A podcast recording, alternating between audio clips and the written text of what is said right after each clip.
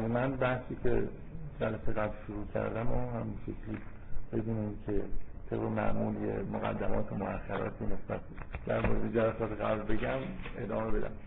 رسیدیم به قسمت به یه معنای قسمت سوم این سوره جایی که در مورد قیامت داره بحث میشه.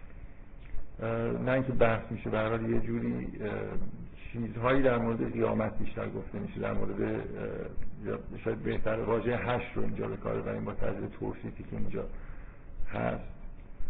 عالم آخرت با یه نگاه خاصی که متناسب من سعی کردم بگم که چرا متناسب با محتوای سوره هست فقط اینو. یه نکته فقط اضافه بکنم.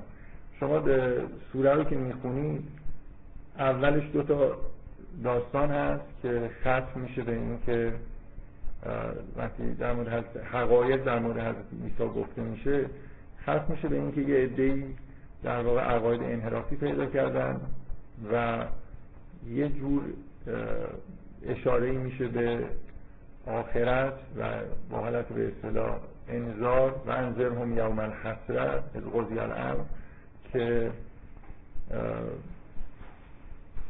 این قسمت در واقع با همچین وضعیتی تموم میشه. مثل اینکه یه حقایق گفته میشه یه عده اینا رو انکار کردن و اینا عاقبت خوبی ندارن. بعد دوباره ذکر انبیا پشت سر هم از حضرت ابراهیم شروع میشه میاد و مجددا ختم میشه این قسمت به این که بعد از اینکه این سلسله انبیا قطع شد یه عده جانشینشون شدن که نماز رو ضایع کردن و از شهوات تبعیت کردن و اینا عاقبت خوبی ندارن. یه چیزی که برای مقایسه کردن اینجا وجود داره یا من نمی‌خوام روش تاکید بکنم اینه که حداقل به وضوح دفعه اول یه جوری به عقاید نادرست داره اشاره میشه اینجا به عمل نکردن به تکالیف داره اشاره میشه. ولی به هر حال هر دوتا نهایتا اینجوریه که به سرانجام بدی می‌رسن. و این قسمت دوم که این درش گفته میشه مثل اینکه کل این قسمت اول دوم داره جمع میشه که به غیر از اونایی که توبه کردن و اینا می‌تونن به اصطلاح عاقبت خوشی داشته باشن و یه توصیفی از بهش در واقع در انتهای این قسمت هست تا وصل میشه به اون دوتا آیه‌ای که از قول ملائکه در واقع هست که من مدام در واقع روی این اصلا اول تاکید کردم که کل این سوره همچین ساختاری داره که انگار سلسله انبیا رو شما مرور می‌کنید همه ما می‌دونیم که بعد از حضرت عیسی دوره فترتی به وجود اومد در ارسال در واقع انبیا انبیا بنی اسرائیل خاندان آل یعقوب به انتها رسید. مثلا موضوع سوره سوره اینجوری شروع میشه که خاندان آل یعقوب انگار به لحظه آخر خودش رسیده. از زکریا نگران اینه که این چجوری داره این ارث آل یعقوب در واقع به کی قراره به ارث برسه. و بعد ما همه می‌دونیم که یحیی و عیسی دو تا پیامبری که تو قسمت اول ازشون یاد میشه اینا پایان ماجرای آل یعقوب هستن. و بعد از عیسی یه 600 سالی دوره فطرته که رسما توی قرآن به فطرت بودنش اشاره میشه. یعنی دورانی که توش پیامبر جدید نیومده تا اینکه حضرت رسول توی جای دیگه از سلسله دیگه در واقع از نسل اسماعیل ظهور می‌کنه. و این دو تا آیه هم مرتب من تاکید کردم که روی این داره در واقع به این داره اشاره می‌کنه که الان ملائکه دوباره ظاهر شدن الان دوباره نازل شدن. اینکه در واقع انگار جواب یه سوالی رو ملائکه دارن میدن که چی شد که 600 سال نیومدن و حالا دوباره نازل شدن. میگن که و ما نتنزل الا به امر ربک لهم بین ایدینا و ما خلفن یعنی پاس انگار پاسخ اینه که اومدنشون نیومدنشون بخواد مثل و این حرفی که در واقع این عبارت کوتاهی که از ما کان رب که اینجوری نیست که تصادفا اینجوری شده. مثلا یه برنامه است که خداوند یه موقعی فرستاد پشت سر هم و بعد یه مدتی هم نفش اولین جلسه است باید چه مشکلی داریم که دو دستگی ایجاد شده در کلاس. چیز مسائل سیاسی احتمالا نشد سلام. سلام. شما ایمیلی دریافت کردید که اینطوری شده؟ آره. ما دریافت نکردیم. فکر نکردیم. خوشبختانه. اومدیم.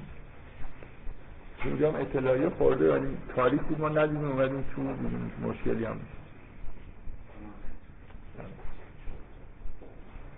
خب این قسمت های آره. این یکی دو دقیقه رو میشه حرف کرد دیگه. خب فکر کنم چیز شد دیگه. اهل تفتی ها اومدن. آره. بیشتر نبودید که.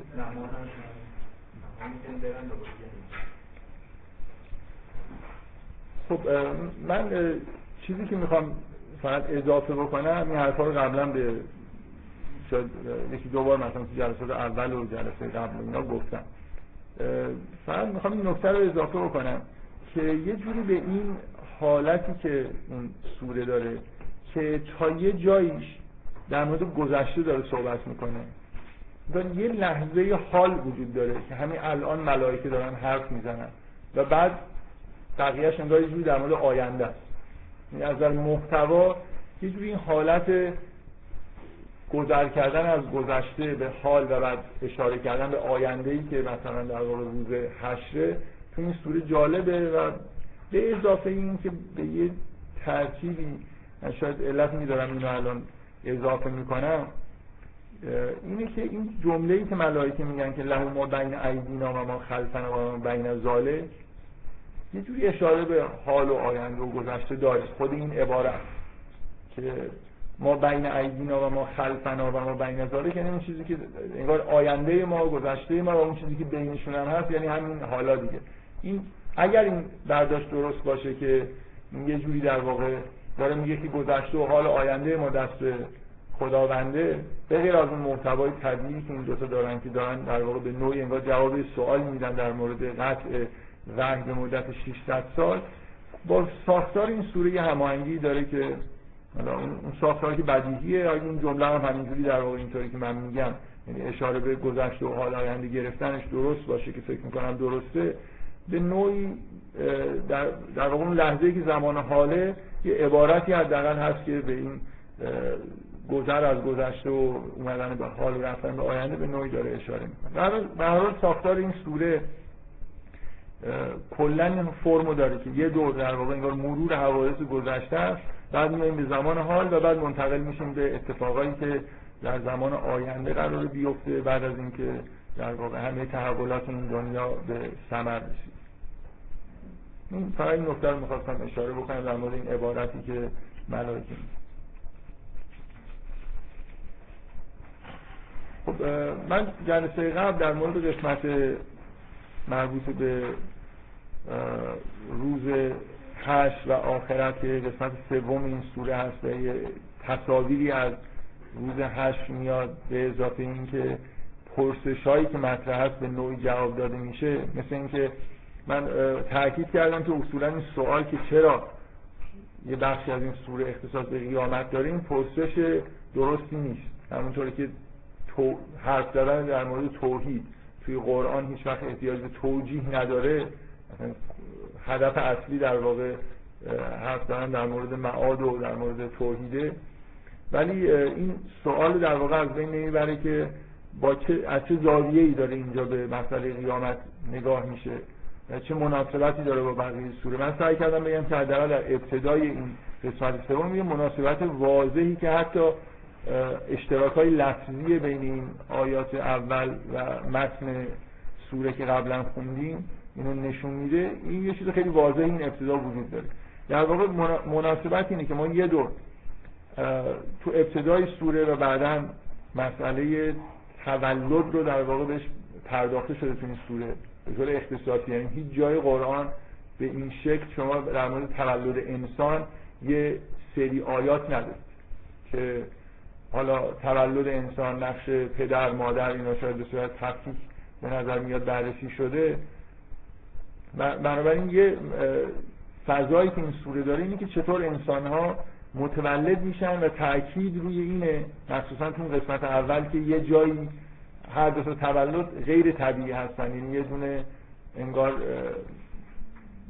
از دعای زکریا فقط ناشی میشه و یه دونه بدون پدر اتفاق داره میفته. اون حالت غیر طبیعی در مادر یحیی نازاست. پدرش خیلی سنش زیاده و به طور طبیعی نباید بچه دار بشن ولی بچه دار میشن. و در جواب این سوال زکریا که چطور این اتفاق میفته عینا این عبارت گفته میشه که خلق خلقتك من قبل ولم تکو شیئا در جواب این سوال که و یقول الانسان اعزا ما مت لسوف اخرج حیا همین گفته میشه. اولا یذکر الانسان انا خلقناه من قبل ولم یک شیئا. بنابراین این به وضوح شروع این قسمت یه لینک مشخصی داره با محتوای سوره توی قسمت اول در کل چیزایی که قبلا خوندیم. اونم اینه که ما قبلا دیدیم که خداوند می‌تونه بدون اسباب و زوا... چیزای به اصطلاح ظاهری اون چیزایی که ما معمولا بهش در واقع یه جوری عادت داریم انسان ها رو خلق بکنه و این خلق از هیچی در واقع هست. تولد بدون سابقه است. یه موجودی رو از عدم به وجود آوردنه. بنابراین جواب این سوال که وقتی ما بمیریم دوباره زنده میشیم با توجه به اینکه یک بار شما تو این دنیا اینو دیدید که می‌تونه این اتفاق بیفته که این موجودی که اصلا سابقه وجود نداره موجود بشه بنابراین واضحه که این جایی به اصطلاح انکار نداره که اگر همین موجودی که یه بار موجود شده دوباره متولد بشه. یعنی این خیلی واضحه که از نظر عقلی این ساده تر از اینه که یه چیزی رو از عدم به وجود بیاریم منتها چرا ناباوری وجود داره در مقابل این پدیده؟ برای اینکه اونی که پدیده رو ما به طور مداوم دیدیم و شنیدیم که همچین اتفاقی میفته و خیلی به نظرمون غیر طبیعی نمیاد. ببینید این خیلی نکته مهمیه که اون اولیه به وضوح پدیده غیر پدیده سختتریه معجزه آساتره.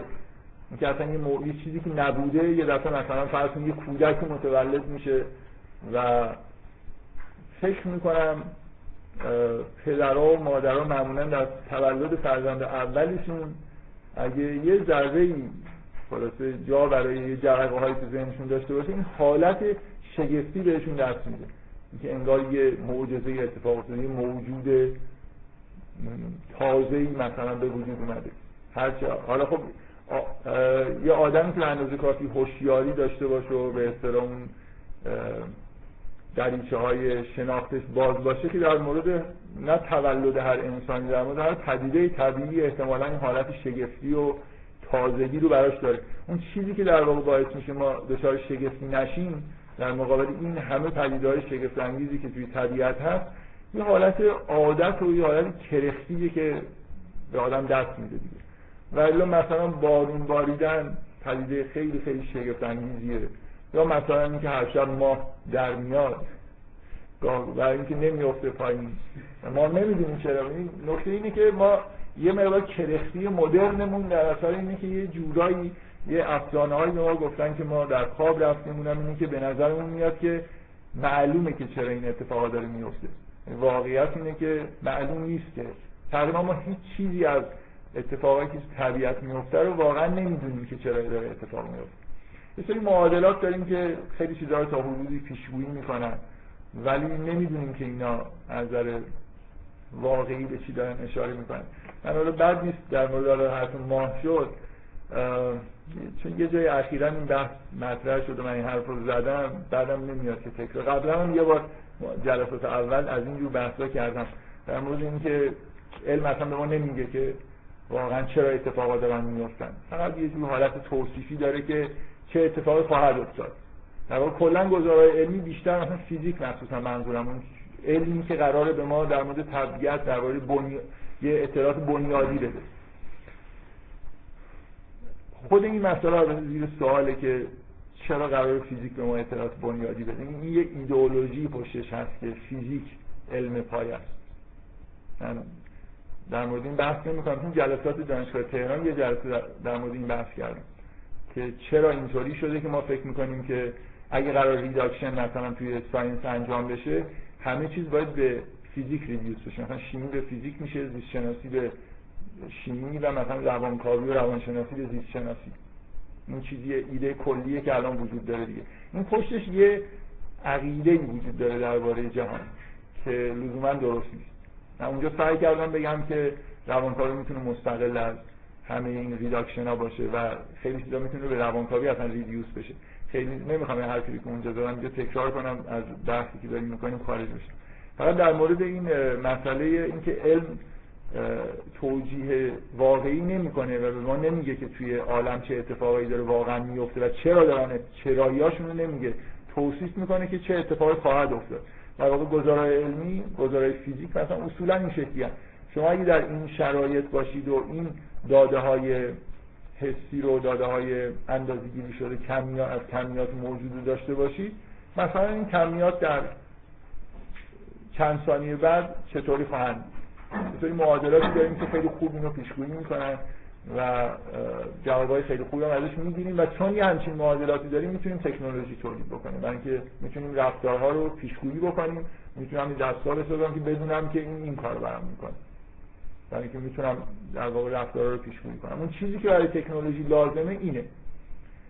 برای تکنولوژی شما لازم ندارید که بدونید که چرا اتفاقا دارن میفتن مثلا چه معنایی دارن. کافیه که معادلاتی داشته باشید که رفتارها رو بتونید باش پیشگویی بکنید و اینکه علم جدید رو اصولا معطوف به تکنولوژی می‌دونن دلیلش اینه که واقعا دقیقا همون چیزی رو به ما میده که ما لازم داریم برای اینکه بتونیم تکنیک درست بکنیم. نه اون چیزی که جنبه شناختی داره و مثلا به ما میگه که یه جور جهان شناسی این بحثی که گفتم اخیرا کردم می‌خوام اشاره بهش بکنم اینه که شما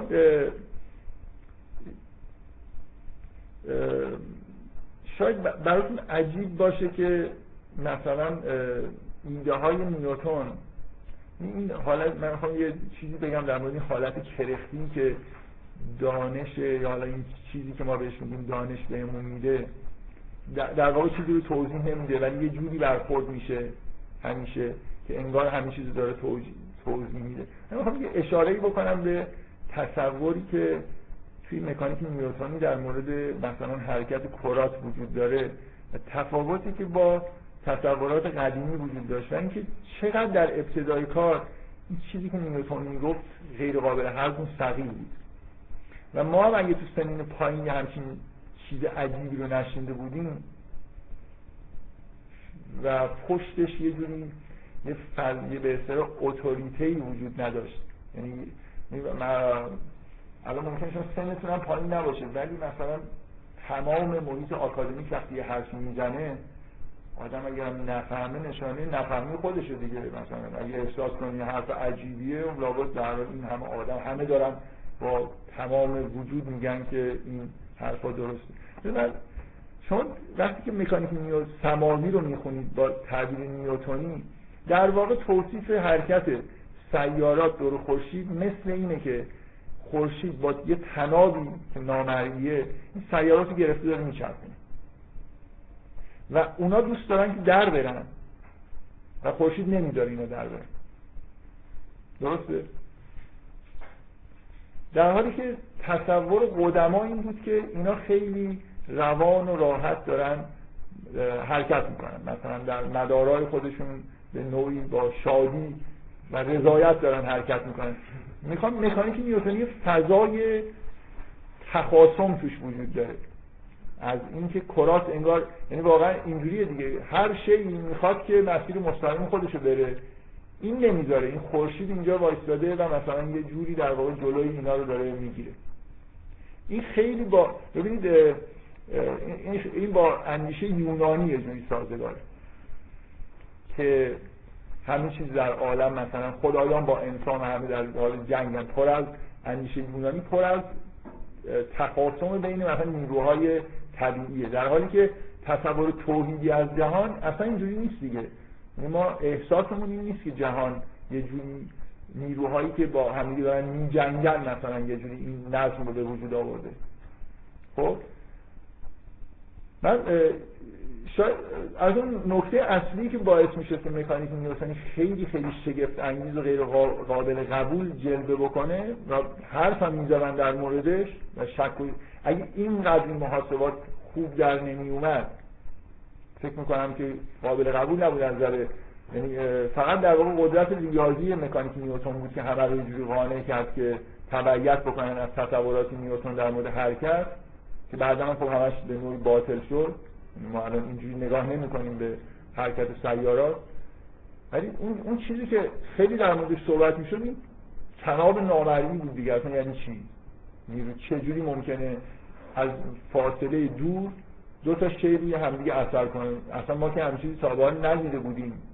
یه همچین اتفاقی که نیفتاده بود توی مثلا کره زمین. کجا مثلا دو تا شی از فاصله دور با هم دیگه همچین اثرهای عجیب و غریبی دارن؟ نه از این مسافت های خیلی جا این خیلی به نظر نامعقول می اومد ولی خب یه دام گفتن که یعنی چی؟ مثلا نیروی این چجوری داره اونو می‌کشه؟ نمی‌دونم. از این بحثا کردم ولی خب غلبه کرد دیگه. واقعا کتاب نیوتن هم اگه چیز می‌کرد اگه فضای دانش اون موقع مثل الان بود که هر کسی فوری هر نتیجه که به دست میاره یه پیپر چاپ می‌کنه چون باید به مثلا این گزارش آخر سال چیزی بده. اگه پیپرهای کوچیک کوچیک مینوشت ممکنه اون دفعه جلوش بگیرن. یه دفعه کتاب نوشت یک کتاب بزرگی که همه رو مات کرد دیگه. اصلا این واقعا شما میخوندی تا یه جایش ممکن بگید که خب این چه حرف مزخرفی اینه می‌رفتید جلو می‌دیدید که تمام قوانین کپلر رو به دست میارید با محفوظات نسبتا ساده و تا حدود زیادی معقول فقط نیرو جاذبه خود عجیب و غریب بود. اصلا کل ماجرا رو حل می‌کرد. کلی هم مثلا چیزای مجهولی که اون موقع نمی‌دونستن چرا اینجوریه به دست می آورد یه جوری جای شک باقی نداشت که اساسا داره حرف درستی می‌زنه.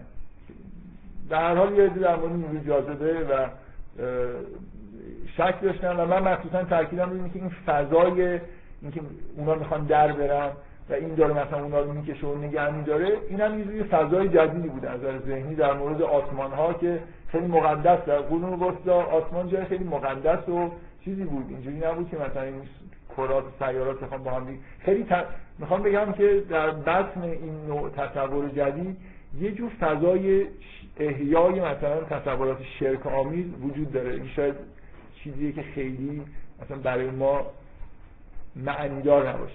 همینجوری خوندیم و به نظر من من چیزی که می‌خوام اضافه بکنم اینه که ببین چقدر نسبیت عام انیشتن این تصورات جدید با تصورات قدیم نزدیکه و چقدر اینا نوع حرکت سیارات تبدیل شده به همون چیزی که قبل از بوده.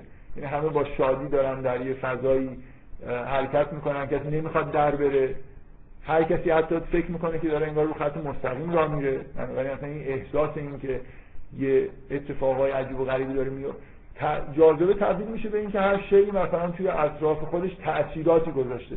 ولی اشیایی که دارن حرکت می‌کنن به معنای واقعی کلمه دارن با سهولت و به حساب خودشون بهتر ساده ترین کار ممکنه. همه روی ژئودزیک به اصطلاح دارن حرکت می‌کنن مثل اینکه رو خط مستقیم دارن راه میرن. دقت می‌کنید؟ اینکه این فضای ذهنی که تو نسبیت عام هست یه جوری شبیه همون فضای ذهنی که توی تصورات قدیمیتر بود. من می‌خوام اشاره بکنم از اینجور اشارات معمولا نمی کنم خیلی هم نمی‌خوام به اصطلاح. چیزی که می‌خوام بگم اینه که این یه جوری با فضای ذهنی آدم وقتی که توحیدی نگاه می‌کنه اینکه دنیا از رقابت تخاصم مثلا اشیا با هم دیگه چیزی داره شکل می‌گیره یا نه. مثلا یه جوری هماهنگی کلی وجود داره. یه یه چیزهایی علم به عالم تصوراتی میده که ما می‌تونیم قضاوت بکنیم. که آیا این تصورات با اون چیزی که مثلا دین از عالم داره به ما میده هماهنگ هست یا نه؟ به هیچ وجه من نمی‌خوام بگم اینجا گزاره های ضد و نقیض ایجاد میشه که بخوایم بگیم که مثلا بگیم من بگم مثلا مکانیک نیوتنی نمی‌دونم با چیزی که ما از دین می‌فهمیم تناقض داره. یعنی گزاره اینجا وجود نداره که باید ولی یه فضای ذهنی اونجا وجود داره که با فضای ذهنی اینجا خیلی هماهنگ نیست. من من می‌تونم به نظر من حرف حرف نادرستی نیست. اگه بگم که فضای وقتی میگم فضای ذهنی رو گزارهای علمی نیستن. تصور عمومی که نسبیت عام در مورد حرکت سیارات به ما میده هماهنگتره با تصوری که ما از به طور طبیعی انتظار داریم که اگه مثلا توی یه جهانی توی بذارید اینجوری بهتون بگم. با تصوری که قرآن مثلا به ما از حرکت سماوی میده. مثلا کلون فی فلک یستم که همشون همه اینا دارن در این مدارهای شناورن دارن شنا می‌کنن. این این یه جوری میشه گفت اینجا هماهنگی وجود داره؟ من نمی‌خوام بگم مثلا ببینید وقتی که شما علم هدفش اینه که یه سری فرمول بنویسه و جواب بگیره اصلا این معنی نداره که من بگم الان نسبیت عام مثلا فرمولاش با قرآن سازگاره اینجا هیچ دو تا موضوع کاملا متفاوتن. موضوع علم فیزیک یه چیزه فیزیکی که الان ما داریم. من می‌خوام بگم که توی شرایطی یه فرمولای فرمالیسمی رو وجود بیارم که بتونم باش محاسبه بکنم که بعدا چه اتفاقی میفته. این اصلا موضوع تقریبا با هیچ جای قرآن فکر می‌کنم کوچکترین تضاهمی بتونه داشته باشه. ولی اون نکته ای که معمولا ازش غفلت میشه اینه که به هر حال با اینکه دانشمندا ممکنه هدف اصلیشون این نباشه که به ما یه تصوری از جهان بدن. براشون مهم فرمالیسم است. ولی خلاصه یه تصوراتی شما نمی‌تونید بگید که نسبیت عام با مکانیک نیوتونی دو تا تصور از جهان به ما نمیده. ممکنه انیشتین بگه اون تصورات جز نظریه من نیست نیوتن هم بگه منم اصلا اون تصورات جز نظریه هم نیست. نظریه های ما همین فرمولایی که می‌نویسیم. ولی واقعیت اینه که این تعبیرها به وجود میاد. میاد. یعنی آدم وقتی که با همین فرمولا آشنا میشه تا حدود زیادی یه سری تعبیرها همراهش هست. الان مثلا دیگه این خیلی چیز مدرنیه. در پست مدرنه که هیچ تعبیری همراه فرمولا نیست. از مکانیک کوانتوم به این ور ما یه سری فیزیکی داریم که دیگه از تقریبا ما تصور خاصی شاید نمیده. البته اونم به هر حال داره میده دیگه. منتها خیلی رسمی نیست. یعنی جو سرش بحثه. تعبیرا توی مکانیک کوانتوم خیلی بحث برانگیزن من الان جوابتون این نکته ای که برای اینجا وجود داره اینه که ما در یه دورانی داریم زندگی می‌کنیم که همونطوری که یه مثلا انسانی که در یونان به دنیا اومده بود اسطوره های اینجا وجود داشت که از کودکی میشنید. و این اسطوره یه جوری ذهنش رو شکل می‌داد که انگار می‌دونه که دنیا چرا اینجوریه. ما توی دنیای زندگی می‌کنیم که یه دانشی یا یه چیزی به اسم ساینس وجود داره که تا حدود زیادی شاید قویتر از همه دورانی که بشر توش زندگی کرده یه حسی از این که ما می‌دونیم دنیا چرا اینجوریه به ما میده و این باعث اون حالت کرختی میشه از در شناختی که ما عجیبترین چیزها رو اطراف خودمون می‌بینیم و هیچ وقت هم احساس شگفتی بهمون دست نمیده. اگر هم شخصا ندونیم فکر می‌کنیم که یه عده می‌دونن. منم که نمی‌دونم که چرا اینجوریه و این خیلی وحشتناک.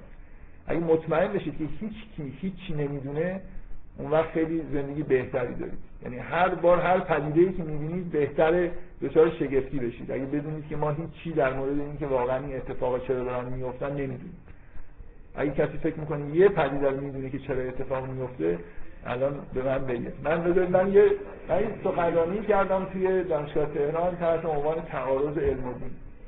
به عنوان یه مسئله ای که چیزی که می‌خواستم اونجا بگم این بود که دانش به این دلیل به ما نمیگه که دنیا چی و چی به چیه که همیشه در واقع ذاتا اینجوریه که یه پرسشایی رو جواب میده و مسئله رو احاله می‌کنه به اینکه چیزی دیگه رو باید بدونیم که چیه. بیشتر کاری که می‌کنه ارتباط بین پدیده رو واقعا برقرار می‌کنه تا اینکه کنه یه پدیده رو ما بشناسونه. گفتم مثلا قبل از اینکه این حرف رو بزنم به عنوان مثال یه پدیده ای که ما خیلی به نظر میاد که خوب می‌دونیم که چرا داره اتفاق میفته توی دنیا مثلا رعد و برقه قبل از اینکه ساینس به وجود بیاد ما پدیده الکتریسیته رو نمیشناختیم اصلا.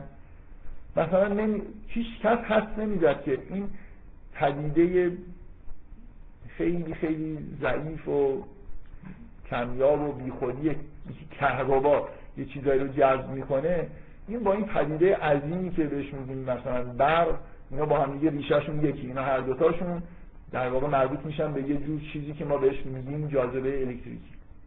خب علم ما این رو نشون داده که برای این اتفاقی که توی آسمان داره میفته تخلیه الکتریکیه. بین دو تا ابر یا بین یه ابر و زمین یه بارهای اینجا هستن یه بارهای الکتریکی. اینجا مثلا قطبای مثبت و منفی ایجاد میشه و این جرقه می‌زنه. چیزی که من اونجا می‌خواستم بگم به حالا شوخی جدی گفتم که گفتم خوبه اسمش بذاریم اصل بقای مجهولیت. اینه که درسته من الان می‌دونم که برق چیه ولی خود اینکه الکتریسیته چیه خیلی چیز پیچیده تری از این برق چیه. یعنی درسته که من یه توضیح پیدا کردم که اینجا تک ولی از حالا اصلا نمی‌دونم الکترون چیه نمی‌دونم که این اتفاقایی که توی اتم داره میفته یعنی به یه چیزی ارجاع کردن که اون خودش یه چیز نامحسوس و تقریبا مثل جن و پریه. موج هم موج هم ذره است گاهی اینجوریه گاهی اونجوریه. یه چیزای کمیاتی در موردش می‌دونم ولی آخرش نمی‌دونم که الکترون ها چی هن و جریان الکتریکی چیه. یعنی اینکه این توضیح میگن این چیزی دارم می‌بینم و نمی‌دونم اینا یه جریان از الکترون ها الکترون ها چی هم اصلا نمی‌دونم. الان به نظر میاد جورایی مثل ذره دارن رفتار می‌کنن. یه،, یه، چیز مجهول باقی مون دیگه. بقای مجهولیت یعنی اینکه یه چیزایی رو بر چیزی که علم واقعا انجام میده یه سری محاسبه می‌تونه ولتاژ حساب کنه. می‌تونه بگه این مثلا شاید شرایط اولیه ابر رو خیلی به کامپیوتر یه simulation بکنه بگه این سایره حدودا کجا برخورد می‌کنه. این ارزش داره. ولی به ما نمیگه این پدیده واقعا چیه. اینو گفتم به عنوان واقعا این رو صادقانه دارم میگم به عنوان پدیده که فکر می‌کردم علم خیلی خوب توجیهش کرده این مثال زدم. من یه برنامه چند ماه پیش تلویزیون دیدم درباره نظریه های جدید در مورد سائقه. اینکه مشکلی وجود داره که با این توضیح اصلا کار نمی‌کنه. این نمی‌تونه تخلیه الکتریکی باشه همینجوری توی یه فضایی که آیقه یعنی به راحتی میشه نشون داد. این سوال مطرح شده که اصولا توی این جو مثلا به این قطر امکان نداره که این جریان الکتریکی بتونه به زمین برسه. دقت می‌کنید؟ بنابراین اصلا اینجوری نیست که این یه تخلیه الکتریکی مثل چیزیه که به اندازه خازن داره اتفاق میفته بنابراین اصل این که اصولا این اتفاق چرا داره میفته اون توضیحش خودش یه سوال بعد این برنامه جلو رفت و مهمترین نظریه موجود رو گفت. واقعا شنیدنیه. نظریه اینه که این تشعشعات کیهانی که وجود دارن. خورشید تمام این ستاره ها مخصوصا وقایعی که در کیهان به وجود میاد مثلا ستاره ها منفجر میشن. این اتفاقایی که توی تحولات ستاره پیش میاد اشعه های ایکس قوی گاهی تولید می‌کنه خب؟ یعنی جریان های اشعه ایکس که مدام اینا وارد جو زمین میشن. گاهگداری دچار اختلال های مثلا مخابراتی هم حتی میشن اگه خیلی قوی باشن و وجود این جریان هاست که باعث میشه که اون آیقی که مثلا وجود داره یه جوری مثلا یونیزه بشه و این امکان به وجود بیاد که سایقه تا زمین بتونه برسه. بنابراین مسیر سایقه وجود سایقه برمیگرده به تحولات کیهانی. من اینی که داشتم گوش می‌کردم الان منجمای سابق اگه بودن می‌گفتن نگفتیم. ببینید می‌گفتیم که اگه نمی‌دونم ماه در اغرب باشه نمی‌دونم سائقه میاد. داره اینجوری میشه دیگه. یعنی اگه این نظریه رو پیش ببرن یه بار دیدید یه نظریه به وجود اومد که حالا هر وقت ماه نمی‌دونم اغرب باشه سائقه میشه. ببینید چقدر مسئله یه مسئله ساده ای که آدم فکر می‌کنه که واقعا می‌دونه چرا داره اتفاق میفته چقدر ممکنه پیچیده باشه. یعنی کاملا اینکه سائقه به وجود بیاد یا نه می‌تونه به وضعیت ستاره ها و اتفاقای اتفاقای کیهانی مال یه میلیارد سال قبلن. سائقه یه جوری چون یه میلیون سال نوریس فاصله داره اون اشعه هم. یعنی این سائقه مربوط به یه واقعه در یک میلیون سال قبل اتفاق افتاده و الان من دارم مثلا اگر اینجا ابری تشکیل بشه و امکانش رو وجود بیاره اون انفجار ستاره یه میلیون سال قبل می‌تونه کمک بکنه که اینجا سائقه به وجود بیاد بعد این برنامه ادامه پیدا که این چیزایی گفت اصلا دیگه از علم قطع امید کردم. اصلا یه عالم چیز پیدا کردم. پدیدهایی که تا حالا ما ندیده بودیم. یعنی فقط سائقه نیست یه چیزی به اسم نیزه وجود داره. یه سری عکسبرداری های جدید کردم که اصلا اینا رو اصلا نمی‌دونم دیگه چیه. چیزای عجیب و غریبی موقع رعد و برق اتفاق میفته اون بالا. سه چهار تا پدیده رو این برنامه گفت که مجهول کاملا و چیزهای خیلی عجیبی هم نسبت به مثلا سائقه که ما می‌بینیم اون بالاها یه چیزهای خیلی عجیب اتفاق میفته موقعی که گاهی وقتی که سائقه هست یا هوا طوفانی مثلا یکیشو یه نفر داشته نمی‌دونم از یه چیز دیگه عکس برداری می‌کرده و عکسشو گرفته. بعدا هم مثلا به قصد اینکه ببینن این عکس واقعیه یا نه توی شرایط آب و هوای مشابه رفتن و بارها دیدن که آره این پدیده عجیب اتفاق میفته یه چیزایی که بالای ابراست نه پایین یه چیزای ظاهرا الکتریکی. مثلا فرض کنید یه چیزای شبیه تخلیه های الکتریکی عجیب و غریب شبیه سائقه نیست جور دیگه است اون بالا داره اتفاق میفته خلاص من این همش داشتم این برنامه رو نگاه می‌کردم ببین یه پدیده رو که مثال بزنم که دیگه خوب می‌دونیم چیه اینجوری شده. یعنی اصلا رسیده به یه جایی که چند تا پدیده دیگه. یه پدیدهش اینه که یه توپای الکتریکی میفته رو زمین. این اصلا نشنیدید شما. این من قبلا شنیده بودم. که من جایی خونده بودم که یه جوری شک و تردید وجود داشت که آیا این گزارش هایی که در مورد این هست راست یا دروغه. چون مثل مثلا یوفوس دیگه به هیچ یه پدیده طبیعیه که اصلا صرفا به گزارش یه عده آدمای خاص در واقع مبتنی منتها توی این برنامه مثلا یه استاد دانشگاه بود که خودش دیده بود. توی هواپیما یه همچین توپی راه افتاده بود توی مثلا دور هواپیما و یه زیادی دیده بودن. یه چیز عجیب و غریبیه که هیچ کم نمی‌دونه این چیه. یه کره آبی رنگه که غل می‌خوره و میسوزونه. مثلا یه رو علف و این چیزا باشه. اینو من مثلا دوره راهنمایی شد بودم خونده بودم یه گزارشی در مورد یه همچین پدیده عجیب و غریبی و اونجا چند نفر بودن که گزارش کرده بودن که همین چیز عجیبی دیدن. ولی خود مقاله فضای کلیش اینجوری بود که انگار خیلی معلوم نیست که واقعا باشه یا نباشه. ولی این برنامه که برنامه جدیدی بود تازه مثلا پخش شده بود از این کانال های علمی حالا بی بی سی یا یه چیزی شبیه این کانال علمی معتبر کاملا به عنوان پدیده تثبیت شده داشت ازش صحبت می‌کرد.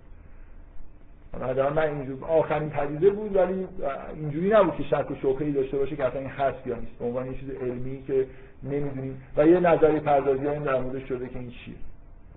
به هر حال این نکته که اینجا هست و من بذارید شما سوالتون بکنید من ادامه من نظر به اون اول هست تذکر بدم. خواهش. شما یه جایی که مثلا این نظریه برای اینکه احساسات ما رو برمیانگیزه. یه توسط عاطفی می‌کنه در پروتئین نیوتن یا انیشتین آره خب. جاذبه نیوتن به نظر شما انگار یه اضافتی توشه ولی خب میشه اینطوری نباشه. اگه توی نظریه عام میشه. من اینو که در ادامه صحبت گفتم که نیوتن می‌تونه بگه که هیچ حسی نداره. هیچ تعبیری یعنی الان علم پست مدرن اینجوریه که اینا یه سری فرمولن. ولی توی یعنی چرا دیگه؟ چرا دیگه؟ نیوتن تاکید داره روی یه چیزی تحت عنوان گریز از مرکز. یعنی اساس ایده نیوتن اینه. اون سیاره می‌خواد به خط مستقیم یعنی مماس بر مسیر خودش همیشه حرکت کنه. یه چیزی مانعشه. چیه جاذبه ای که در واقع رو به طرف مرکزه؟ یه تصوری مثل در واقع واقعا شبیه از نظر مکانیکی شبیه اینه که شما یه چیزی رو با تناب بگیرید و بچرخونید. مثل اینکه قیدی روش گذاشتید که مجبور نزدیک شما باشه در حالی که انگار خودش نمی‌خواد باشه. این تصور نیوتونیه دیگه. نیوتن واقعا دقیقا این جملات این شکلی داره. حرف از نیروی گریز از مرکز می‌زنه حرف از میل انگار طبیعی به روی خط مستقیم حرکت کردن. و این توی نظر نسبیت عام دیگه نیست.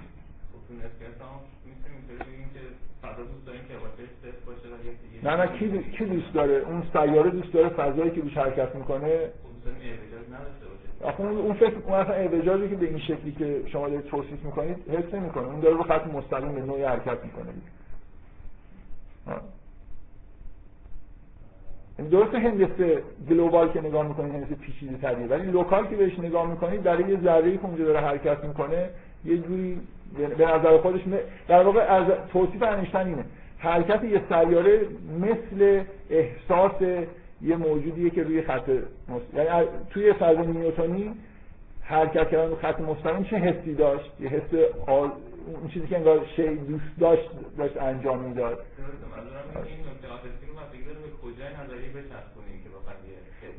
من من تاکیدم روی اینه که من این تعبیرها رو نمی‌کنم. فضای تعبیرها من قبول دارم که میشه مکانیک نیوتونی رو بدون این تعبیرها اصلا ارائه کرد. الان فیزیکدان ها عادت کردن به اینکه توی مثلا نیم قرن اخیر که اصلا دیگه این تعبیرها رو خیلی به کار نبرن. واقعا تو پیپرشون نمی‌نویسن.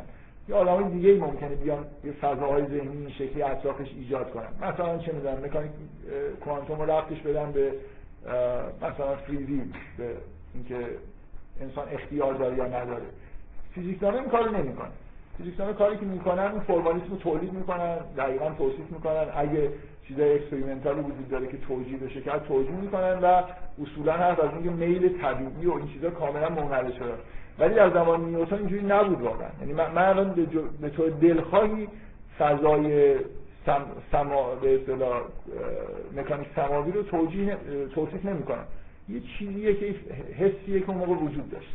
و این خلاف حس ما قبل نیوتن از یه جور حرکت آزادانه بذارید من در ارسطو حرکت رو کلا در ابتدای مکانیکش تقسیم می‌کرد به حرکت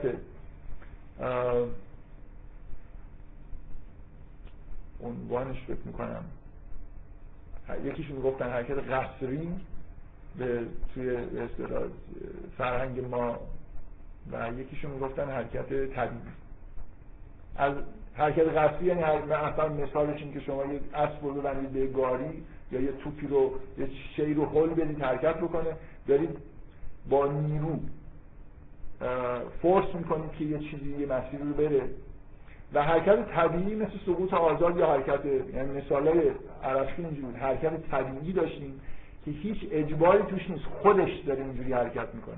اگه شیعی سقوط می‌کنه میل داره که به اون جایی برسه که مثلا جایگاه طبیعیشه و سیارات هم همینجوری حرکت سیارات نمونه عالی حرکت طبیعی. حرکتی که با آزادانه انگار میل خودشون دارن انجام میدن. هیچ نیرویی نیست. هیچ نیرویی توی مکانیک قبل از نیوتن در فضای در آسمان ها نیست. کسی کسی رو بکشه قل بده. همه دارن یه جوری انگار آزادانه اون چیزی که میل دارن رو انجام میدن. این واقعا این تصور وجود داشته. این تصور علوم وسطا از آسمانه. و نیوتن ابتکارش اینه که اصلا حرکت رو می‌کنه همه رو قصری در مقابل مکانیک ارسطویی که مکانیک غالب بوده نیوتن ابتکارش اینه که همه حرکات تبدیل می‌کنه به حرکاتی که فورس میشه. یه قانون بیشتر برای حرکت نداریم. چه تو زمین چه تو آسمان. تو زمین اصولا تصور ارسطویی اینه که حرکات قصری در آسمان ها به طور واضحی حرکات قصری نیستن. نیروی وجود نداره. چون اصلا ارسطو تصوری نداره نیرو چجوری داره وارد میشه. نیرو فقط دو تا چیز باید هم بچسبن تا من نیرو وارد بکنن. اینکه خورشید اونجاست من اونجا و اون داره من می‌کشه این اصلا چیز کاملا غیر طبیعی و غیر غیر معقول. اصلا می‌تونستن برهان بیارن که همچین نیست. دقت می‌کنید شما مثلا جایی که میگی شرایطی توضیح نمیده منظورتون چیه ما مثلا برای الگویی رو معمولا میپذیریم بعد بر اساس چرایی رو می‌فهمیم دیگه. یعنی در الگوی وحدانی هم مثلا ما یعنی یه الگوی وحدانی داریم بعد یه چرایی می‌فهمیم ازش خب. خب چطور ادعا می‌کنیم که مثلا این ساختار هیچ هیچ چرایی رو من, من ادعا اینه که فیزیک الان ادعای توضیح چرایی رو دیگه نداره. فرمالیسمی رو وجود میاره که میشه باش محاسبه انجام. اگر در زمان نیوتن در زمان نیوتن ادعا داشت. نیوتن ادعا داشت که داره توضیح میده چرایی ها رو داره توضیح میده. درسته نمی‌گفت که نیروی جاذبه چیه ولی اونو اگه میپذیرفتی بقیه رو داشت توضیح می‌داد دیگه.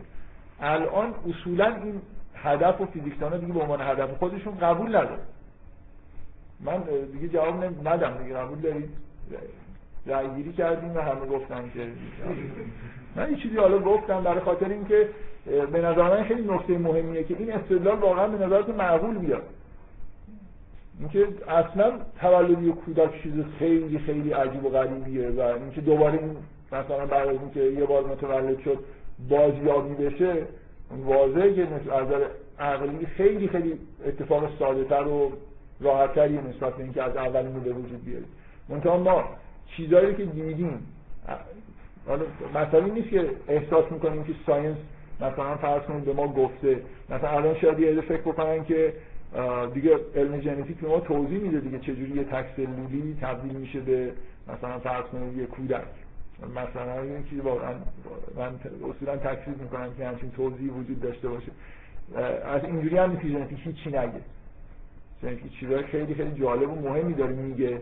و نکته اینه که اگه تمامش هم رو در بیاره از معجزه آسا بودن و پیچیده بودن نفهم کم نکرده. من فکر می‌کنم این تصوری که تو ژنتیک وجود داره نسبت به اینکه کودک چجوری ساخته میشه در مثلا حالت جنینی کلا یه موجود زنده جدید چجوری ساخته میشه از روی ژنوم خیلی عجیبتر از اون چیزی که یه نفر بتونه در مثلا صد سال قبل می‌تونست تصور بکنه حتی. که موضوع این حد پیچیده و عجیب باشه که یک کتاب ساخت. که موجود چجوری باید ساخت. اینجا وجود داره واقعا در هر سلول مثلا موجود زنده و انگار اون کتاب رو دارن کلمه به کلمه می‌خونن و می‌سازن. یه چیزایی رو مثلا فرض کنید قطعه رو می‌سازن کنار هم می‌ذارن و این موجود کم کم داره شکل می‌گیره. اینکه یه کتاب وجود داره توی هر سلول نوشته به یه زبانی اونجا نوشته که کلیه رو اینجوری بساز. خود این دستور ساخت کلیه یه کتاب خونه است نظر تعداد صفر و یک اگه بخواید تبدیل صفر و یک بکنید این حافظه عظیمی می‌خواد که شما این اطلاعات رو توش در واقع یه جوری جا اگه اشتباه نکنم ژنوم انسان حدود یه میلیارد تعداد نوکلئویک اینجا و هر کدوم چهار تا میشه چهار به توان یه میلیارد در واقع حالت وجود داره که می‌تونه این ژنوم شکل بگیره که یکی از این حالتاش دستور ساخته مثلا یه انسانه. و اون روش خوندنش هم به اندازه کافی عجیب و غریب هست. اینطوری نیست. برای یعنی این توضیحی نیست که از شگفتیش کم بکنم من فکر می‌کنم خیلی شگفت انگیزتر از اونیه که یه نفر می‌تونست تصور بکنه که چجوری انسان داره شکل می‌گیره. یعنی اگه مثلا فرض کنید یکی به من این توضیح می‌داد که چند تا ملائکه هستن موجودات کوچولویی که اون تو دارن یه چیزایی رو می‌سازن من کمتر تعجب می‌کردم تا یه همچین چیز یک بگید یه کتابخونه اونجا دستور ساخت و نوشته و اینا داره مثلا کم کم خونده میشه و یکی یکی این اعضا شکل می‌گیرن و انسان به وجود میاد. اینکه توی یه سلول کوچولو یه همچین اطلاعاتی نوشته شده خیلی چیز عجیبیه. من یه بار من این مثال یه جایی زدم که کلا بحثام حول این مسئله اینکه چی شگفت انگیزه چی شگفت انگیز نیست. یه بار من یه جایی گفتم حالا اون شخصی که اونجا بود خیلی چیز کرد به اصطلاح از ایده خوش ایده از خود من نیست. یه بحثی یادم می‌تونه شاید توی جلسه هم گفته باشم خیلی مختصر می‌خوام اشاره کنم. یه بحثی چندین چند سال انجام شد هنوزم که هنوز ممکنه بعضی علاقمند باشن که این بحث رو ادامه بدن. اونم اینه که از روی عکسای ماهواره‌ای و چیزایی که از مریخ گرفته بودن یکی دو تا شکل شبیه صورت انسان ظاهر شده بود که بحث برانگیز شد. کتاب در موردش نوشتن شباهتی مثلا به چهره ابوالهول و اینا داشت و این رو نشانه این گرفتن که در مریخ موجودات زنده و هوشمندی این تصاویر رو به وجود آوردن. یه جوری شبیه صورت انسان. و بحثی بود که یه مدت در توی فضای حول و حوش حاشیه علم نه فضای علم شکل می‌گرفت.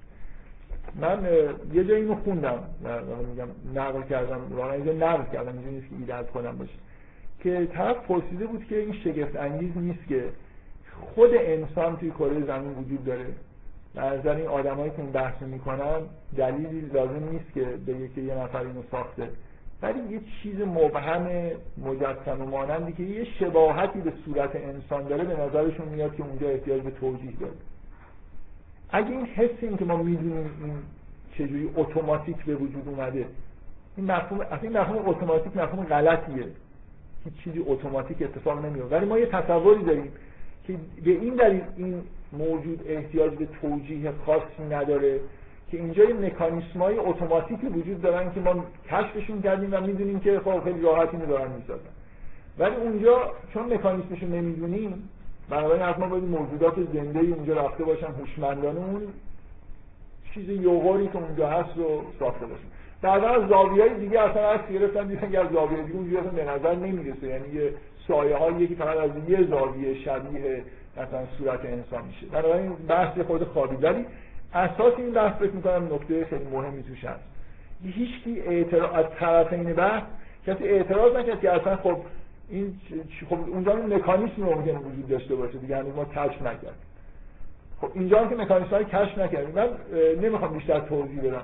این مقایسه مقایسه جالبی اینکه چطور ما نسبت به اون موضوع که ببین همه نکته اینه دیگه. ما اینقدر یه پدیدار اینجا دیدیم به نظر میاد این که اصلا نمیبینیمش که چیز خیلی شگفت انگیز داره اتفاق میفته اون چون یه دونه است مثلا تا بارم ندیده بودیم فوری اینکه یه هوشمندی باید در حتی ساخته شدن اون چشم ابروی کذایی که اصلا خیلی هم شبیه چشم ابرو نیست احساس می‌کنیم که حتما باید موجودات هوشمندی اونجا این کار. یا انسان ها قبلا به مریخ رفتن یا موجوداتی از دیگه اومدن مثلا. کل اینکه آدمای خیلی جدی نشستن این بحث کردن و اگر ازشون بپرسی که در مورد انسان نظرتون چیه مثلا به اصطلاح یه دیزاین هوشمندانه اینجا وجود داره یا نه اصلا این که هست به شدت ضد علمی و حرف مثلا بدیه و شما آدم بدی هستید دارید این حرف رو می‌زنید. من تاکیدم این اینه. یه پدیده عجیبیه که یه نفر سوال بکنه که آیا امکان داره که انسان بعد از اینکه مرد دوباره زنده بشه یا نه. خود این سوال سوال عجیبیه. با توجه اینکه می‌دونه که این انسان قبل از اینکه بمیره یه بار در واقع از هیچی زنده شده. بنابراین امکانه یعنی زیر سوال بردن امکان و شگفت انگیز بودن معاد. شگفت انگیزه. یعنی اگه یه نفر ابراز شگفتی بکنه که چطور ممکنه همچین اتفاقی بیفته نشون دهنده یه جور در واقع تصور نامعقول از دنیاست. تصوری که در واقع یه جور تصورات شناختی یه جور شناختی از جهان که خیلی زیاد مبتنی به حسه نه عقل. در حالی که واقعیت اینه. یعنی من چیزی رو که تجربه کردم و دیدم به نظرم راحت می‌رسه. اون چیزی که ندیدم با اینکه عقلم بهم میگه که مثلا خب حالا, حالا که اینو دیدی بعدا اونم به راحتی نیست ممکنه اتفاق بیفته. اونو در واقع یه جوری حرف از این نیست که اثباتی وجود داره مثلا اینکه یه نفر شگفتی در سوال میگه انسان میگه که با شگفتی داره می‌پرسه که آیا وقتی من مردم دوباره زنده میشم؟ انگار این چیز خیلی عجیب و غیر ممکنه این این سوال سوال نادرستی. این نوع نگاه کردن به این موضوع نگاه نادرستی. من دارم سعی می‌کنم بگم که چرا به وضوح این توضیحی که اینجا هست توضیح دقیق و درستی که آیا انسان به یاد نمی آورد که او رو, که او رو خلق کردیم من قبل و بلم یک اصلا چیزی نبود و خلقش کردیم. حالا دوباره ساختنش کار خیلی ساده تریه نسبت از نسبت اینکه از عدم به وجودش بیاد. بفرمایید. یعنی این مقایسه این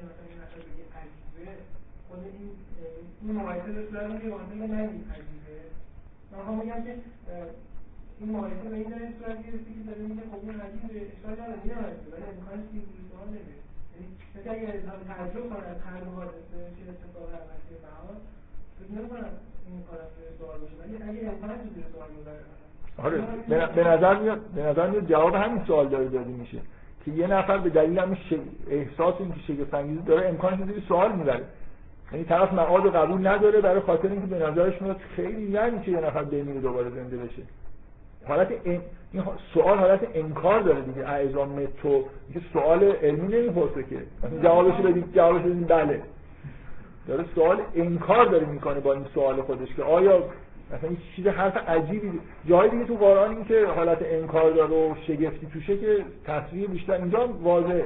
حرف اینه که آیا انسان مثلا به شگفتیه و می‌پرسه که مثلا با تعجب داره می‌پرسه که با حالت انکار که همچین چیز عجیبی اتفاق میفته و از این مردم دوباره زنده میشن. این جوابش واضحه.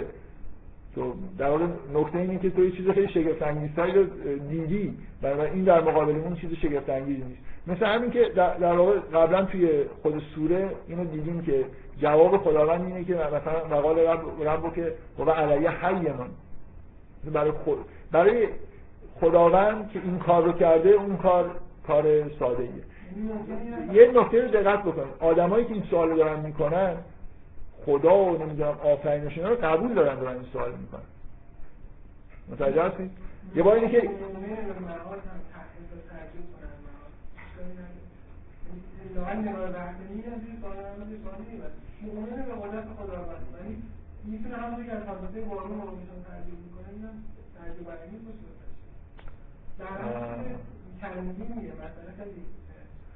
اینجا مسئله تعجب به شگفت انگیز فرض کردن و انکاره.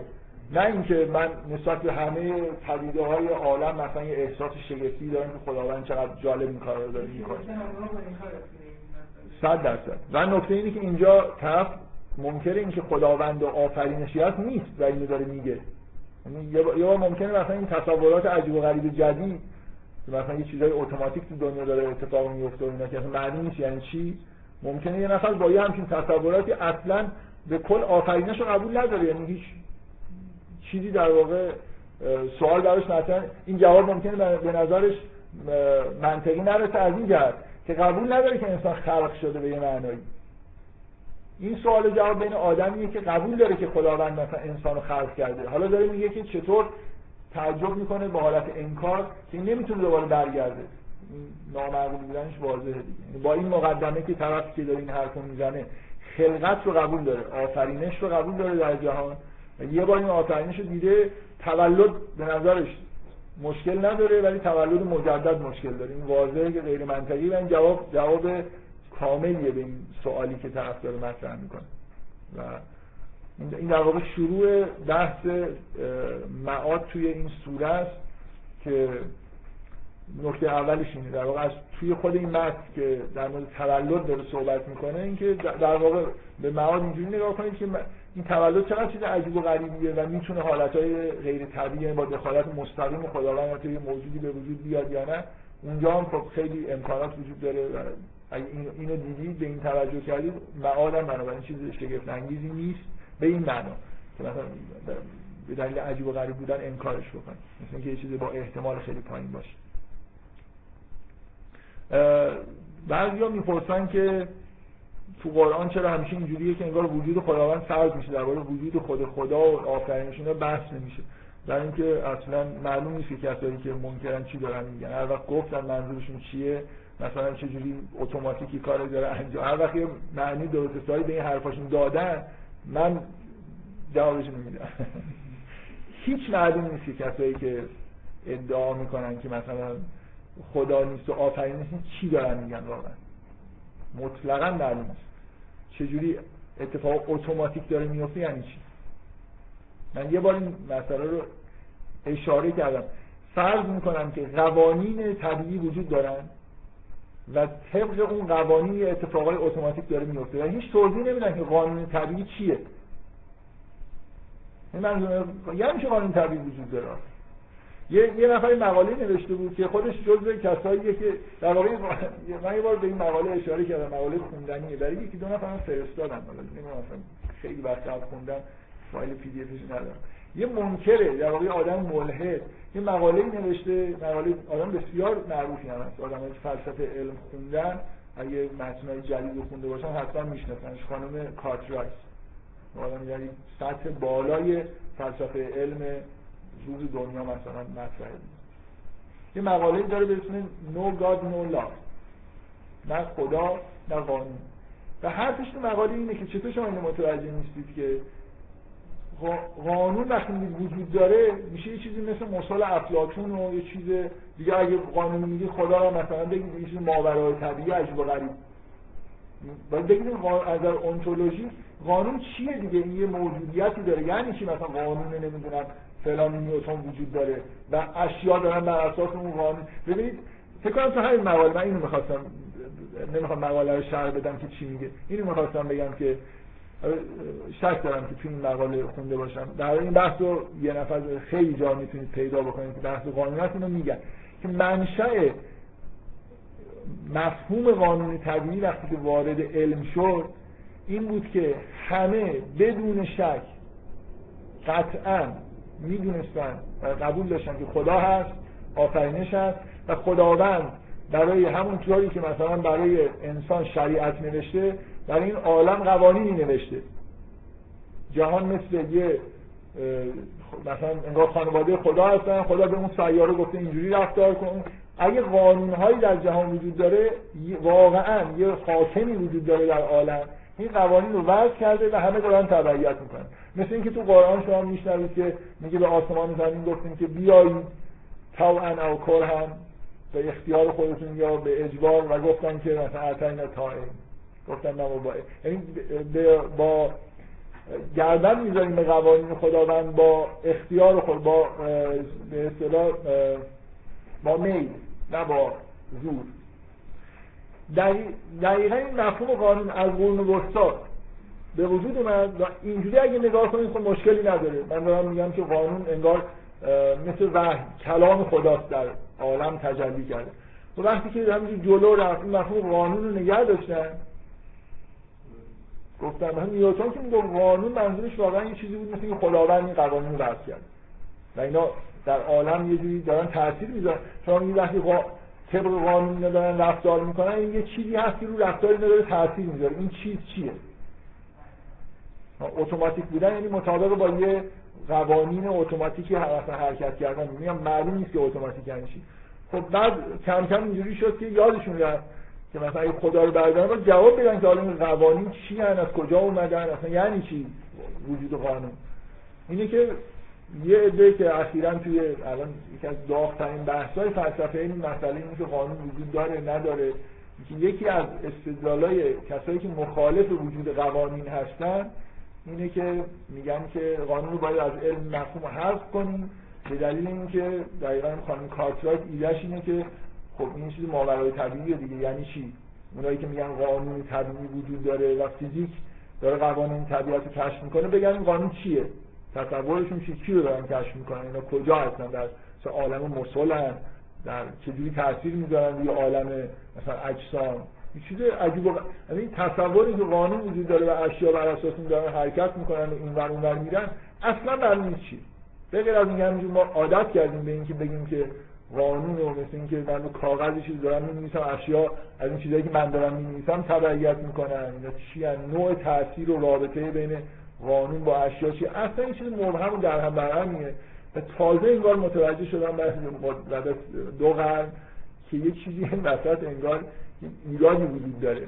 یعنی معلوم نیست که در مورد چی. و اونایی که بعد جالب اینه که اونایی که منکر قانونه اصلا چجوری در واقع چجوری میشه منکر قانون در طبیعت شد؟ این خیلی بله. نه اصلا یعنی چی؟ علم چی میگن؟ میگن که لا وجود نداره. شما اگه بگیم law وجود داره بعدا به همچین مشکلاتی برمیخوره. باید بگیم که علم regularity های موجود در طبیعت رو داره برای ما بیان می‌کنه. یعنی چی از این هست خیلی از عجیب و غریبیه. موضوع اینه که چرا به وجود قانون معتقد بودیم؟ برای اینکه بگیم این regularity ها چرا به وجود اومدن دیگه؟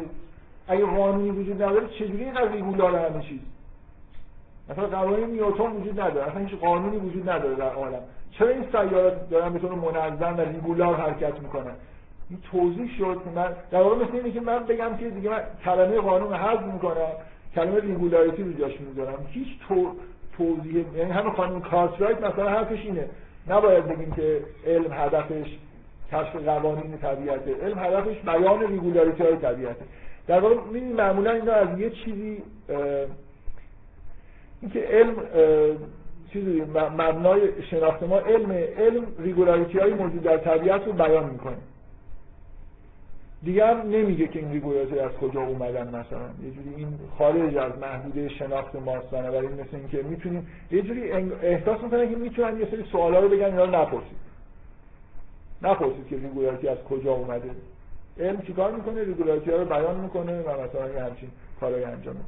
در هر وقت که جواب این سوال که اگه یه نفر گفت که بدون تصور از آفرینش و اینا چجوری جهان داره به وجود اومده چجوری نمی‌دونم. من اصلا یه دونه از این چیزایی گفتم یادداشت نکرده بودم. یعنی رفتم این چیزی بگم و این بحثا معمولا چون فکر می‌کنم شما همیشه توی این بحثا خیلی مشارکت می‌کنید و فکر می‌کنم مبتلا به شما هم هست. این تصور عجیبی که توی دنیای مدرن و پست مدرن از جهان به وجود اومده که اصلا به نظر من سر ته نداره و یعنی یه چیز عجیب و غریبیه که یه چیزایش از قرون وسطا مونده یه چیزایش حذف شده بعد دیگه چی نپرسید یعنی از اینکه یه جریان تاریخی ما رو به اینجا رسونده هیچ توضیح معقولی برای این تصوری که ما از عالم داریم وجود نداره. باید حتما تاریخش رو بخونید یعنی از کجا کلمه لا رو کی به کار برده؟ یعنی اینجوری نیست که یه نفر بتونه بیاد بگه من لا رو به این دلیل دارم میگم این رو به این دلیل دارم میگم. یه چیزی جریانی بوده یه موقعی به طور بدیهی خدا توش بوده. این سوالی که این نفر می‌پرسه که چرا خدا تو قرآن به اصطلاح فضای بحث همیشه اینجوریه که روی سخن با کسانیه که خدا رو قبول دارن وجود خدا رو. حد اکثر یه جایی میگه که الله شک کن فاطر از سماوات و الارض. جوابش هم که نه دیگه که همه قبول دارن که. این یه چیز جدیدیه دیگه مثلا از اواخر قرن 18 همه که یه جوری این طرز تفکر و تصورات جدید نسبت به جهان که ماتریالیستی هستن شکل گرفته و شیوع پیدا کرده. نه اینکه وجود نداشته. ممکن یه آدمی یه جایی یه چیزی گفته باشه ولی از از زمان نظریه تکامل داروینی که یه جوری محیط آکادمیک الهادی شده کم کم. الان هم خب حالا نمیشه گفت الهادیه به سکولاره دیگه. یعنی این بحث از محیط علمی رفته کنار. شاید حتی گرایش بیشتر به الهاد باشه. خب. یه چیزایی می‌خواستم بگم. یادم هم بهتر که یادم هم در میگنیم بحث خودمون ادامه یه چیز مهم می‌خواستم بگم. یادم اومد آخر جلسه. خیلی هم میل داشتم زود برم. با اینکه خیلی چیزا مونده شاید بیشتر بمونه. من این صفحه 310 بنا به این قرآن متداولی که دستمون هست تو سعی کنم تا آخرش حداقل خورده جلو برم. این نکته مهم اینجا یه سوال جوابی هست. من سعی کردم بگم که این سوال جواب چرا قطعا منطقی؟ یعنی منطقیه که خلق رو قبول داشته باشین و اگه خلق رو قبول داشته باشین منطقیه که قبول بکنید که خلق مجدد از خلق ابتدایی ساده تره بنابراین اینجا جایی برای انکار نیست. و اینکه یه لینک خیلی ساده ای با محتوای سوره داره که در مورد تولد انسان به مفصل بحث کرد. نکته دیگه ای که اینجا به عنوان لینک من گفتم وجود داره اینه که شما وقتی که این عبارت رو می‌خونید وارد بحث آخرت و تصاویر آخرت میشید حشر رو می‌بینید. قیامت تو قرآن مثلا فرض کنید تصاویری که تو قرآن از آخرت هست قیامت هست. یعنی اون تحولات عظیمی که به عنوان مقدمه صورت می‌گیره و جهان تغییر می‌کنه. وارد یه دوره جدیدی از جهان میشیم. تغییرات تکوینی در عالم اتفاق میفته ستاره ها خاموش میشن خورشید اینطوری میشه ماه اینطوری میشه و زمین تبدیل به یه چیز دیگه ای میشه. یا اومد تبدل الارض غیر الارض.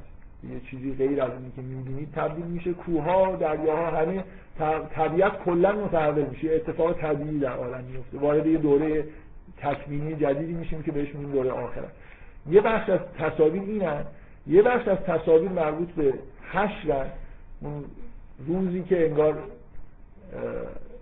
چیزایی که پنهانه آشکار میشه انسان ها مورد قضاوت قرار می‌گیرن و یه سری تصاویر هم مربوط به عاقبت انسان ها بهشت و جهنم و اینا که مدام توی قرآن این تصاویر تکرار میشه. اینجا ما تصاویری که ابتداعا لاقل می‌بینیم به وضوح تصاویر حشرن. من توضیح دادم که حشر با محتوای سوره این در واقع لینک خیلی آشکار رو داره که شما جریان ظهور انسان ها رو در طول تاریخ دارید می‌بینید. خیلی از این آدما همزمان نیستن. تاریخ جلو می همه آدما در یه گستره طولانی از زمان ظهور کردن. یه روز هست هشت یعنی یه روزی که همه این آدما در یه تاریخ جغرافیای در واقع یگانه کنار هم جمع میشن. این حالت یه رودخانه ای که انگار داره به دریا می‌رسه این چیزی که با این سوره شما رودخونه رو دیدید حالا دارید می‌بینید که اینا همه آدما انگار یه روزی تمام این پیغمبرها و همه آدمایی که منکر بودن هر چی که دیدید تمام اون آدمای یه حرف زشت می‌خوام بزنم شما هر چی دلتون می‌خواد اونایی که حضرت مریم اهانت کردن همراه با حضرت مریم و دیگران همه اینا که این سوره می‌بینید خوبا و بعدا یه جای جمع میشن خالص. و تصویری که اینجا هست تصویر حشره. تصویر دور هم جمع شدن همه انسانهایی که در طول تاریخ بودن و اینکه به نوعی بینشون داره قضاوت صورت می‌گیره. اینا این یه فرم خاصی از آیه هایی که در مورد قیامت شما توی قرآن می‌بینید. و تصوری که اینجا وجود یه, یه نکته سوم بگم. اونم به دلیل الفاظی که بعدا میاد. اینه که شما یه دیدگاه دیگه نسبت به آخرت توی قرآن می‌بینید که سراحتا بهش اشاره میشه. اونم به ارث رسیدن زمین به صالحانه. از این جهت هم قیامت با محتوای سوره در واقع یه چیز آشکاری داره. یعنی تمام سوره یه جوری مسئله. ارث توش مطرحه. یه آدمی وارثی داره که یه خصوصیاتی یه چیزایی رو به ارث می‌بره حتی رسالتی ممکنه به ارث ببره. و این توالی زمانی چیزی که بین اینجوری نیست که یه آدم بیاد محو بشه و اثری ازش نمونه. یه چیزی انگار در نسل‌های نسل رو دارید می‌بینید. و اینکه چجوری یه چیزایی به ارث می‌رسه. این مفهوم ارث در مورد آخرت هم تو قرآن به کار و توی این سوره اشاره میشه به این مفهوم. مثلا فرض کنید. میگه که کلا سنت و ما یقول و نمود له من, العذاب. مد و نرسه ما یقول. واژه ارث مثلا توی یه جایی توی قسمت بعد این آیات میاد. یا یه جای دیگه هم هست. با چیز بیشتر با سراحت بیشتر از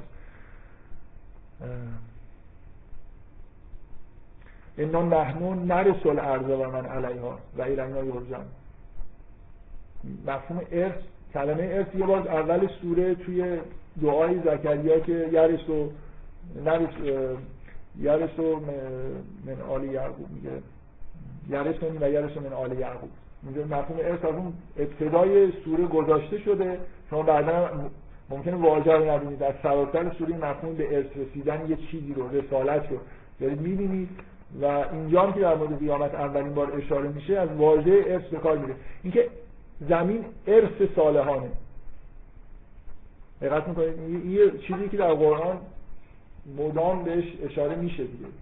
انگار قیامت برپا میشه و زمین به ارث می‌رسه به صالحان. زمین انگار مالکیت واقعی زمین مربوط به افراد مؤمن و صالح. همونطوری که مثلا خداوند در قرآن میگه که در مورد رزق میگه که این طیبات خالص مثلا للمؤمنین. انگار این چیزی که در کره زمین نعمت هایی که می‌بینید به طور خالص اینا اصلا انگار تعبیر عالم مؤمن تعبیر شدن دیگه. حالا ممکنه در دوره قبل از دوران آخرت شما ببینید که همه از این رزق دارن بهره میشن. به طور موقت ولی واقعیت اینه که انگار اصالتا این چیزی که در کره زمین هست کل کره زمین برای خلیفت الله و برای مؤمنین در واقع ساخته شده بنابراین یه نکته اینا فراموش نشه چون بعدا میگم این واژه چون در مورد قیامت توی همین سوره دوبار به نوعی به کار رفته بنابراین یه جور نگاه اینکه انگار یه چیزی هست که وارثین واقعی داره داره بهشون می‌رسن اینجا هست. منتها خب این خیلی توی حاشیه هست دیگه. نقطه اصلی همین دو تایی که اشاره کردم. یکی اینکه قیامت به صورت تولد مجدد ببینیم و یکی هم این که توجه بکنیم به اینکه انگار زمان به انتهای خودش رسیده و دیگه اون توالی که آدما داشتن تبدیل شده به یه صحنه که همه با هم دیگه هست بفرمایید.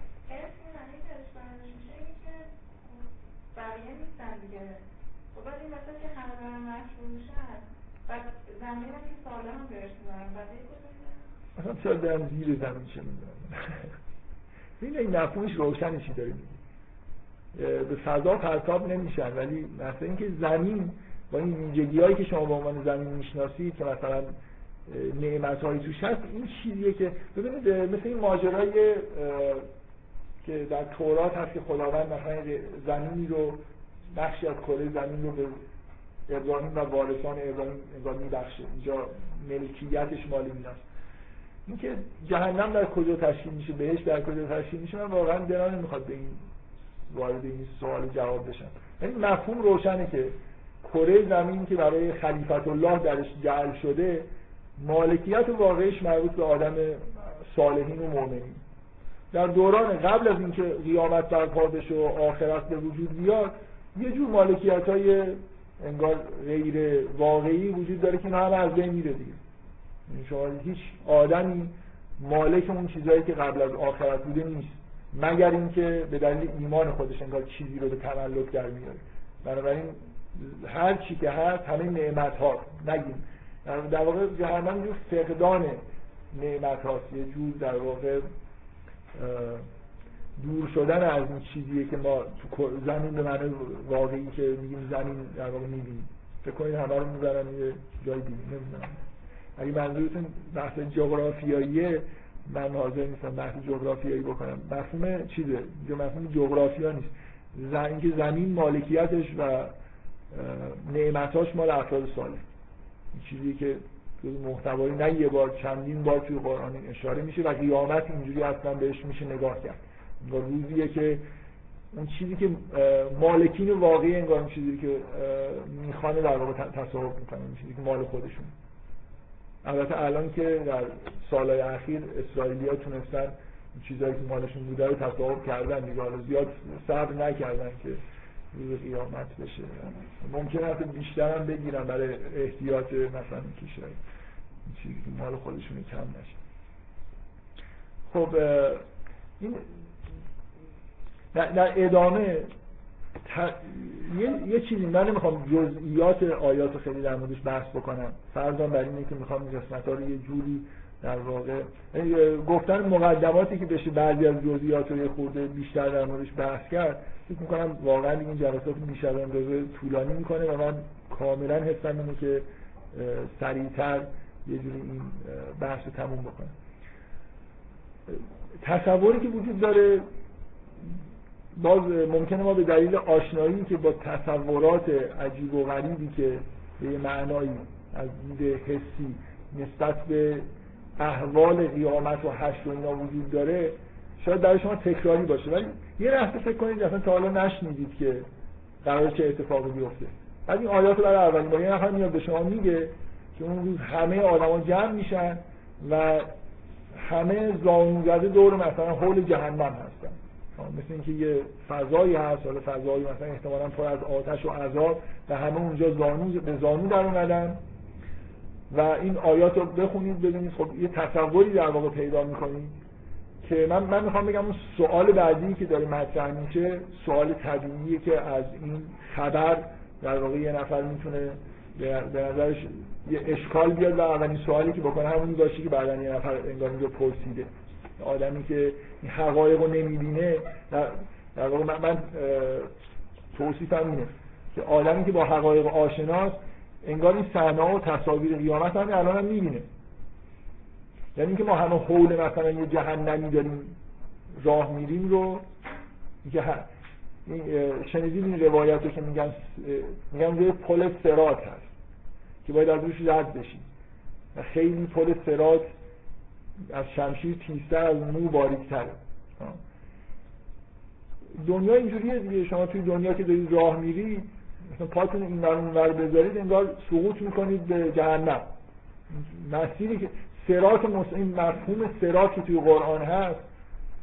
همین اگه بفهمید اون سراتی که اونجا هست چیزی غیر از این نیست. آدمایی که این دنیا تونستن این سرات راه برن اونجا هم می‌تونن رو اون سرات راه برن. و اگه فرض کنید که تمثیل نگیرید. مثلا فکر کنید واقعا یه پل مثلا قرار مردم روش رد بشن.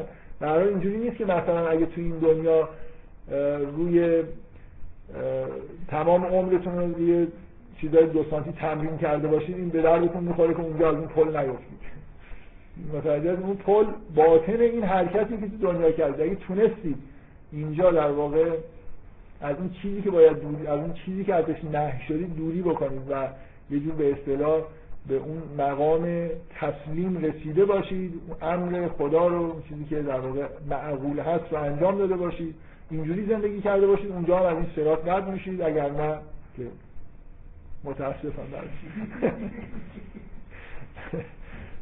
در هر حال این تصوری که اینجا هست برای آدمی که اینجوری به دنیا نگاه نمی‌کنه و نمی‌فهمه که اصلا یعنی من حرفم اینه که در ادامه میاد میگه و اذا تطلع علیهم آیاتنا بینات قال الذین کفروا.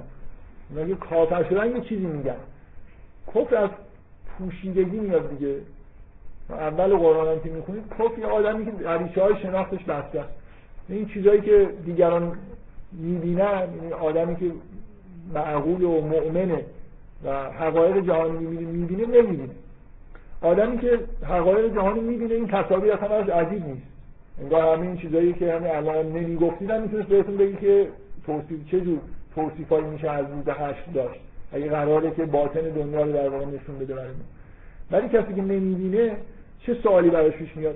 توصیفات اینه که یه آدما حول یه جهنمی هستن بعد از هر کدوم از این فرقه ها اونهایی که سرکشتر بودن رو خداوند اینجا شناسایی می‌کنه و بعد همه وارد این جهنم میشن و اونایی که مؤمن هستن ازش در واقع خداوند اینجا نجات میده. من فکر کنم برای اگه اینو به عنوان باطن جهان نگاه بکنید و اینکه همه انسان ها مرتکب گناه میشن یعنی یه بار انگار سقوط می‌کنن و بعد اگه توبه کنن نجات پیدا می‌کنن این چیزی که در واقع اینجا نوشته چیزی به از اون توصیفی که در بقیه قرآن در مورد همین دنیا هست نیست. اینکه همه آدم مرتکب گناه میشن و هیچ کسی به جنت نمی‌رسه الا من تاب و تاب و آمن و عمل این تصویر که همه وارد جهنم میشن و بعد بیرون میان مطابق با این تصویریه که الا هیچ کی در واقع به جنتی نیست مگر اینکه توبه کرده باشه. بنابراین همه انگار یه جوری احتیاج به توبه تصور عمومی ما اینه دیگه. همه انسان ها احتیاج به توبه دارن. به هر حال معصیت کردن و معصیت جهنم. دوری از خدا جهنم. هر کسی یه معصیت هم بکنه به هر حال موقتا انگار از خدا دور شده. خب حالا اون آدمی که سوال چیه؟ آدمی که نمیدیم این حقایقو به نظرش عجیب می‌رسه اینه که چطوری که من الان که تو این دنیا هستیم چه اتفاقی افتاده؟ الان که ما ما تو بهشتیم من سر ما ثروتمندیم. معمولا تاریخ انبیا اینجوریه دیگه. یه پیغمبر میاد یه چند تا آدم فقیر مثلا یه خود با لباس پارمونده بهش ایمان آوردن. بعد همه این آدمای اشراف و اینا که در بهش دارن دارن سیب و گلابی می‌خورن یکی بیاد بهشون بگه که آقا بعدا ما سیب و گلابی می‌خوریم شما قرار برید آتش جهنم. سوالش اینه که خب الان خدا دنیا رو اداره نمی‌کنه؟ الان به ما سیب و گلابی داده بعدا چطور؟ شما که بدبخت بیچاره ای چجوریه که بعدا قرار این برعکس بشه؟ اگه شما تصور بهش جهنم در واقع یه جوری مال مطابق با همین چیزی که تو این آیات هست. انگار قراره که اصلا یه بهش جهنمی برپا بشه. در همین حد تصور بکنی سوال اینه که چطور توی جهانی که الان خود الان خدا اداره نمی‌کنه پس دنیا رو؟ این سوال چیه؟ سوال اینه که الان خدا خدا داره این دنیا رو اداره می‌کنه یا نه؟ و چرا اون کاری که می‌خواد بکنه نمی‌کنه؟ چرا الان ما توی وضعیت دیگه ای هستیم. هر کی بیشتر کافرتره وضعیت بهتره. اونایی که مؤمنن همه در دست بیچارن و تحت فشارن و ما می‌ذاریم اینا رو می‌کشیم اصلا. اصلا ما اینا رو اینجا تو جهنم. حضرت ابراهیم می‌خواستن بندازن تو آتیش و انداختن دیگه. حالا آدمایی رو انداختن و نجات پیدا نکردن. مؤمنینی بودن که تو این دنیا شبیه اصلا می‌خواید همین الان یه نفر برای معارضه بیاد یه گودال بکنه. این آدمای مؤمن و دورش به زانی در بیاره بندازه تو و بگه بیا این الان تو این دنیایی که الان خدا داره حکومت می‌کنه و ما می‌بینیم برعکسشه. شما رفتید توی آتش ما این بیرون هستیم داریم سیب و گلابی می‌کنیم شما میگید بعدا خدا داره عوض میشه. چه اتفاقی تو دنیا داره میفته ابهامی که وجود داره اینه که اگر خداوند شما رو دوست داره ما, ما کافری ما آدمای خوبی نیستیم. چطوری که ما الان وضعمون خوبه بعدا مثلا قراره که شما وضعتون خوب بشه. متوجه سوال یه جورایی منطقیه دیگه. یعنی به محض اینکه شما یه تصوری از اینکه مجازات هایی قرار صورت بگیره و نمی‌دونم یه همچین ف... یعنی مثل اینه مثل معارضه مثل اینه. اول طرف سوال می‌کنه که اصلا همچین چیزی نمیشه. خب شما فرض کنید قانع شد که نه هم چیزی ممکنه شگفت انگیز هم میشه. اون سوال اولی که در مورد امکان برقرار شدن یه چیزی مثل هشته رو طرف قانع شد. حالا شما دارید یه چیز عجیبی میگید که اون فقط نیست که شما زنده میشید. زنده میشید و دستبندی میشید به آدمای خوب و بد اون آدمایی که مؤمن هستن مثلا نجات پیدا می‌کنن اونا میرن جهنم. چیزی که الان تو این دنیا دارم می‌بینم یه جورایی به نظر میاد برعکس. دارم این سوال کننده دارم ازش خیلی خوبه. در کسی که داره باش حرف می‌زنه مثلا میشه تصور کرد که این سوال جواب داره در زمان پیغمبر انجام میشه.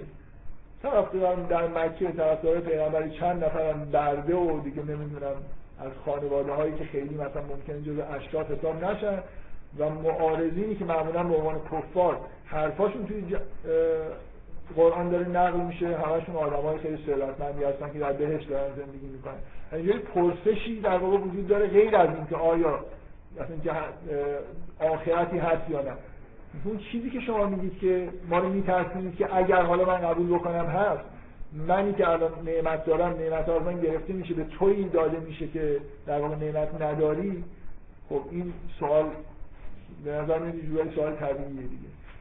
چه اتفاقی داره؟ چرا خداوند اینجوریه که تو این دنیا حکمش رو اجرا نمی‌کنه؟ می‌ذاره بعدا مثلا اجرا بکنه.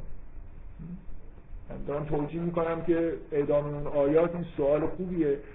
و جواب خیلی واضحی به این سوال داره داده میشه که خداوند میگه هر کسی که در گمراهیه اینجا ما در گمراهیش انگار اینجوری امدادش می‌کنیم و اونایی هم که در هدایت هستن در هدایتشون اینا رو بهشون امداد می‌کنن.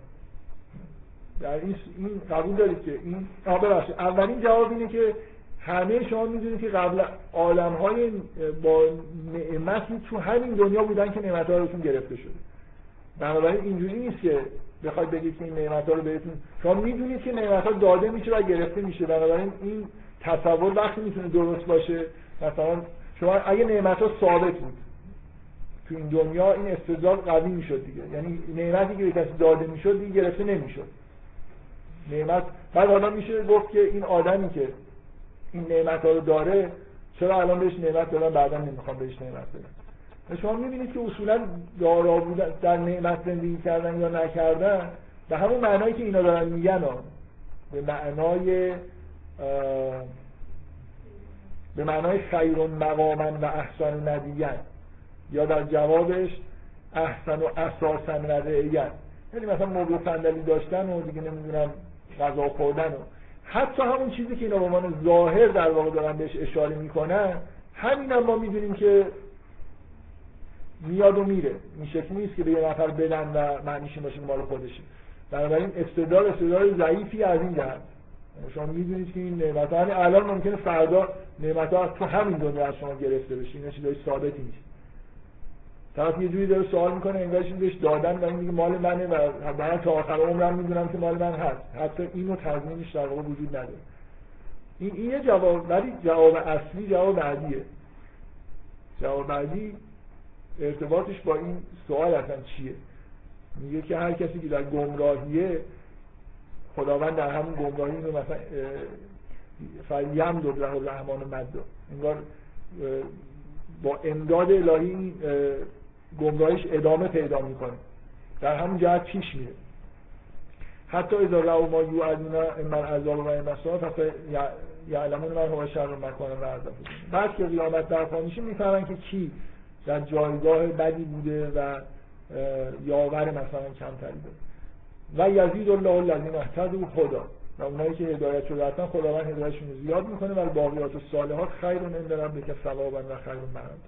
این این چه جوابیه که خداوند توصیف می‌کنه که اونایی که در گمراهی هستن خدا راشون ادامه میده تو دنیا و اونایی که در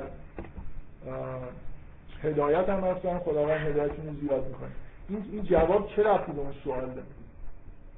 سوال این بود که ما چرا تو این دنیا با اینکه کافرین شما میگید که آدمی کافر باشه قرار نعمت ازش گرفته بشه چرا خدا از ما نمی‌گیره؟ چرا در این دنیا دیگه از ما بگیره. یعنی اینا اینا واقعی این همون بحث سوری رومه دیگه. یعنی همین الان تو که گمراهی توی جهنم به زندگی می‌کنی. یعنی این این ظاهر رو بذار کنار اینکه رو مبل نشستی و غذا تو درونت همین الان آتشه. برای اینکه گمراهی دیگه گمراهی درون تو در واقع مشتعل کرده. یه جایی بعدا میگه که میگه نمی‌بینید که الان تمنا ارسل نشرتین علی کافرین تعوزهم ازدانی تعوزهم ازدان مثل اینکه یه چیزی که داره قلقل می‌کنه. درون این آدمایی که خداشناس نیستن ملتهب همین الان به جای وصل نیستن. یعنی هر لحظه ممکنه همین احساس بکنن که مالشون ممکنه بره. این آدمی که واقعا آرامش داره اینکه علا به ذکر الله تطمئن القلوب این تعوزهم ارزا اصلا از انسان برداشته نمیشه مگر اینکه وصل بشید به خدا. هیچ آدمی نیست که مؤمن نباشه گمراه باشه و زندگی درونی خوبی داشته باشه. حتما در حال جوش خوردنه. و اونی که هدایت شده در حال, در حال جواب اینه به طور غیر مستقیم که اصلا چی رو دارید در مورد چی دارید حرف می‌زنید؟ یعنی الان هم همینه که اون چیزی که در واقع در اون دنیا ظاهر میشه یعنی الان هم همون وضعیت وجود داره. شما مستقیما دارید تو جهنم. اون پرتاب داخل اون گودال که در واقع دنیاییش هم گمراهیه همین الان پرتاب شدید دارید میرید و خداوند همینجور داره انگار کمک می‌کنه که شما در همون راه گمراهی خودتون برید. و اونی هم که هدایت شده خداوند داره هدایتش زیاد می‌کنه. بنابراین اگه بدونید واقعا نعمت چیه فکر نکنید که نعمت سیب و گلابی و مبل و صندلیه. اگه نعمت واقعی رو بشناسی اصلا این سوال سوال غلطیه دیگه. همین الان مؤمنا در بهشتن و همین الان اونایی که کفارن در جهنم مثلا در بعضی جای قرآن این مفهوم به سراحت ذکر شده. مثلا اینکه ان الجهنم ان الجهنم ان الجحیم لمحیطة بالکافرین. این این نیست که بعدا این اتفاق میفته. همین الان تو جهنم این رقابت های مثلا یه تصویری از آخرت از چند بار تو قرآن که این آدمایی که تو جهنم هستن با قول و زنجیر به هم وصل شدن و جا کم دارن. خب واقعا این آدمایی که توی ببین آدمایی که در مورد هدایت هدفشون هدایت. نه تنها از اینکه یه نفر هدایت یه نفر دیگه هدایت شده جا برای اینا تنگ نمیشه بلکه جاشون وسیع میشه دیگه. یه نفر یه چیزی خیلی هدایت کننده رو بفهمه و بیان بکنه به نفع همه آدمایی که دنبال هدایت و نورن ولی پول که اینجوری نیست. این الان این پول رو به دست آورد دیگه من نمی‌تونم به دست بیارم. یعنی ما یه قسمتی از این دنیا داریم یه رقابت هایی که آدما به هم دیگه هم فشار میارن در حالی که توی قسمت های معنوی آدما اصلا به هم فشار نمیارن هم دیگه دارن کمک می‌کنن. در یه فضای یه آدمی که تمام هدفش توی دنیا مثلا معرفت باشه. کی بهش فشار میاره مثلا این معرفت رو نامرد مثلا زودتر از من به دست آورد اگه من رفته بودم پیش اون استاد به معرفت می... اگه بشنوید یه آدم دیگه یه معرفتی رو به دست آورده که به نفعتونه دیگه میرید ازش میگید که به منم بده بهتون میده مثل اینکه استاد پیدا کنید. ولی پول که اینجوری نیست. پول در می‌بینید دنیا چجوریه دیگه. چه تو سر کله هم میدن ملک اینجوری نیست. الان کره زمین چند هزار تا جنگ شده برای یه وجب خاک این از اون بگیره اون بیاد نمی‌دونم یه خود مردش این ورتر بذاره تو سر کله هم می‌زنن این چیزیه که فضای جهنم رو داره توصیف می‌کنه. آدما توی فضای تنگی کنار هم دیگه بسته شدن و قدرت تحرک ندارن. بنابراین این جواب اصلی اینه. یعنی سوال بیرفتیه دیگه اینکه دارید در مورد این حرف می‌زنید که خیر مقامن و احسن نبیا دو تا لفظ تقریبا بی‌معنی که به چیزایی اشاره می‌کنه که کاملا ظاهری هستن اولا اینکه همین چیزای ظاهری هم دائم نیستن که کسی بخواد حرف از این بزنید خداوند رو حکم کرده این مثل اون شبهه که میگه وقتی بهشون میگیم که به فقرا یه چیزی رو بدید غذا بدید میگن که ایوت عموما یشا الله اطعمو من لو یشا الله یطعمه همچین چیزی که آیا به کسی غذا بدن که اگه خدا می‌خواست بهش غذا می‌داد؟ این تصورش اینه که خداوند میگه غذا حکم احکام داده دیگه. این غذا مال تو به تو ندادن مثلا. در حالی که ما من وصلیم یعنی اینجوری نیست که همین الان که شما خیر مقام و احسن نداری می‌تونی رو ببخشی. اینکه این نیست که حکم خدا یعنی چیزی که هست حکم خداست و خدا به من اینو داد و به تو نداد. این خدا یه چیزایی به یه داده به یه نداده و قرار به هم دیگه بدن همین خیران مقاما و احسن و ندیان یا احسن و اساسا و ریت اینا چیزای قابل انتقالیه. اینکه من یه چیزی رو بگیرم بگم خدا اینو به من داد تو نداد دیگه اون دنیا بهت نمیده. اینکه بی‌ربطیش مشخصه. از اینکه در این دنیا دنیایی که این مالکیت ها این چیزای دنیایی چیزای ظاهری قابل نقل و انتقاله و هممون می‌دونیم که خیلی آدما هلاک شدن و ازشون این چیزا گرفته شده. ولی نکته اصلی اینه که این چیزی که بهشت جهنم واقعی رو می‌خواید ببینید به درون انسان اگه نگاه بکنید بهشت جهنم همون در واقع هدایت و گمراهیه که اینجا در واقع توصیف می‌کنه که خداوند اگه جای درست رو نگاه بکنید می‌بینید که آدمایی که همین الان در واقع تو بهشت هستن کیا هستن؟ اونایی که جهنم هستن کیا هستن؟ خب این سفر رو من نمی‌خوام بگم دیگه بر نمیگردم که چیزی در موردش بگم ولی فکر می‌کنم که تقریبا حالا کلیاتش رو گفتم. در دو تا سوال اینجا جواب داده شده در ابتدای این قسمت سوم. یکی سوال در مورد ابهامی که آیا اصلا قیامت ممکنه ممکن نیست و انکاری که وجود داره و اینکه اگر ممکنه و ما میگیم که مؤمن و کافر اصلا دیگه جدا میشن و اونا جهنم میرن و اینا نجات پیدا می‌کنن.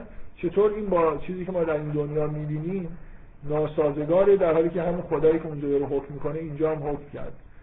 ولی به هر حال این بحث قابل ادامه هست.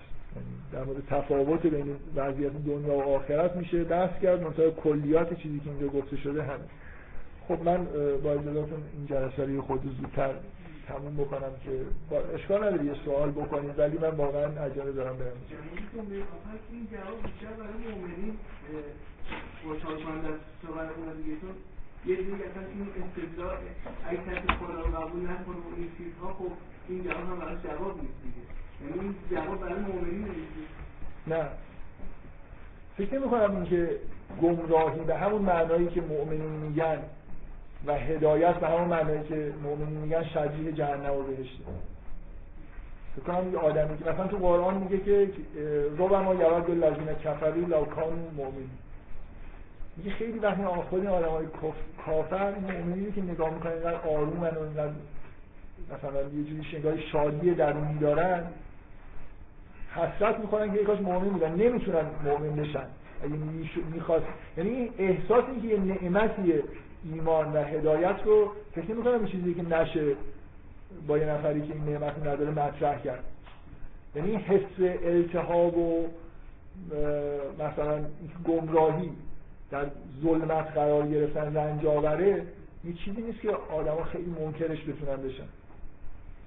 در درون خودشون فکر می‌کنن ممکن به جلوی تو بخوام بحث نمی‌تونی درونشو به کسی نشون بدی. ولی واقعیت اینه که این احساس من یه چیزی که همیشه بارها بهش اشاره کردم تو این کلاس ها اشاره کردم یا این هنر قرن بیستم فکر می‌کنم خیلی هنر چیزی از نظر خوبیه. یعنی آدما ببینیم که توی فضایی باشن که بخوان بحث بکنن و موضوع بگیرن دروغ بگن همشون عمیق‌ترین رنجای درونی خودشون رو گفتن دیگه. هنر رنج دیگه اصولا موسیقی قرن بیستم رو نگاه کنید. تقریبا همیشه اینجوریه که روز به روز سراحت بیشتری پیدا می‌کنه که این آدما به شدت در حال رنج بردن. آمار خودکشیشون چه می‌دونم. آدم مؤمن در رنج نیست و آدمی که مؤمن نیست در حال در رنج. ولی اینکه موقتا هی سعی می‌کنه که با همین مواهب ظاهری یه چیزی به خودش برسونه و مخصوصا حرمت شراب فکر کنم نقطه اصلیش اینه که مهمترین عاملی که می‌تونه جلوی این قلیان های در رو بگیره شرابه این چیزی ها مواد مخدر چیزهایی که مستقیما در واقع اون رنج رو یه جوری کنترل می‌کنن. اگه این طرف شراب نخوره از این وسایل جنبی استفاده نکنه دوپینگ نکنه واقعا رنج می‌کشه توی زندگی خودش. خیام یه مجموعه شعر بهش منصوبه که دقیقا داره حد اقلش داره میگه دیگه. فرض کنید که مرگ هست و آخرتی هم نیست. و آدم نخواهید سر خودتون کلا بذارید تبدیل میشه به مگسی که آمد پدید آمد مگسی پدید و ناپیدا شد. زندگی که واقعا شما احساس بکنید که بعضی مدت دیگه نیست همین الان خیال میشه اینجوریه دیگه. تصوری آدم همین الان هم که داره شراب می‌خوره فکرش اینه که بعدا من شعر یه بار به مناسبت خوندم اینو خیلی شعرش دوست دارم. میگه که از من نفسی به سعی ساقی مانده است و از جمله خلق بی وفاقی مانده است. از باده نوشین قدهی بیش نماند از عمر ندارم چه باقی مانده. یه میگوتاری مثل مجلس میگوتاری که یه عیشی چیزی بوده ولی با آخرش داره فکر می‌کنه که این عمر چقدر باقی. فردا شاید بمیرم. میگه نباشم این ناآرامی که یعنی اکثریت آدمایی که مؤمن نیستن و شما ناآرامی زیادی درشون نمی‌بینید من اینکه یه جوری مرگ رو سعی می‌کنم بهش فکر نکنم الان تو غرب واقعا یه فرهنگ دیگه که نباید به مرگ فکر بکنیم دستور دستور عملی وجود داره که نباید. اینو اینو بهش فکر نکن. برای اینکه مزاحم دیگه تو اگه واقعا به خدا و آخرت معتقد نباشی وحشتناک هستن. تصور عدم. تصور اینکه یه روزی مثلا تو نیستی. اصلا عیش الانت هم در واقع از بین میره. بنابراین بغیر از اینکه یه جوری آدما سعی بکنن که حالا بیچاره خیام که یه جوری بوده شراب هم میخورده با ظاهرا حل نمی‌شد مشکلش. یعنی همه ش... باده نوشین رو خورده بعد آخرش میگه که نمی‌دونم از اون چه باید فراموش نکرده که مشکل اساسی وجود داره قراره که معدوم بشه. حالا اینکه این خیام واقعا اون خیام نیست این بحثا رو احتمالاً شنیدید دیگه. به نظر همون خیامه حالا یه عده میگن که این شعرها محتوای عرفانی داره. یه عده میگن که نه عرفانی نیست ولی این خیام اون خیام نیست یه عده میگن که نه اونجا داشته تظاهر می‌کرد. برای تناقضی وجود داره بین نصر خیام که نصر توحیدی فوق خوبیه و این اشعار محتوا این اشعار. یا باید اونو بگیم تظاهر می‌کرده یا اینجا یه شوخی داشته می‌کرده. من نمی‌دونم برای موجودی که در غرب به عنوان خیام می‌شناسن این خیامه. این شعرها رو گفته و خب واقعا شعرهای خیلی جالبی گفته. فکر کنم راحت میشه جزء مثلا سه تا شاعر بزرگ زبان فارسی خیام و میگیم جا من شخصا خیلی به شعرش علاقه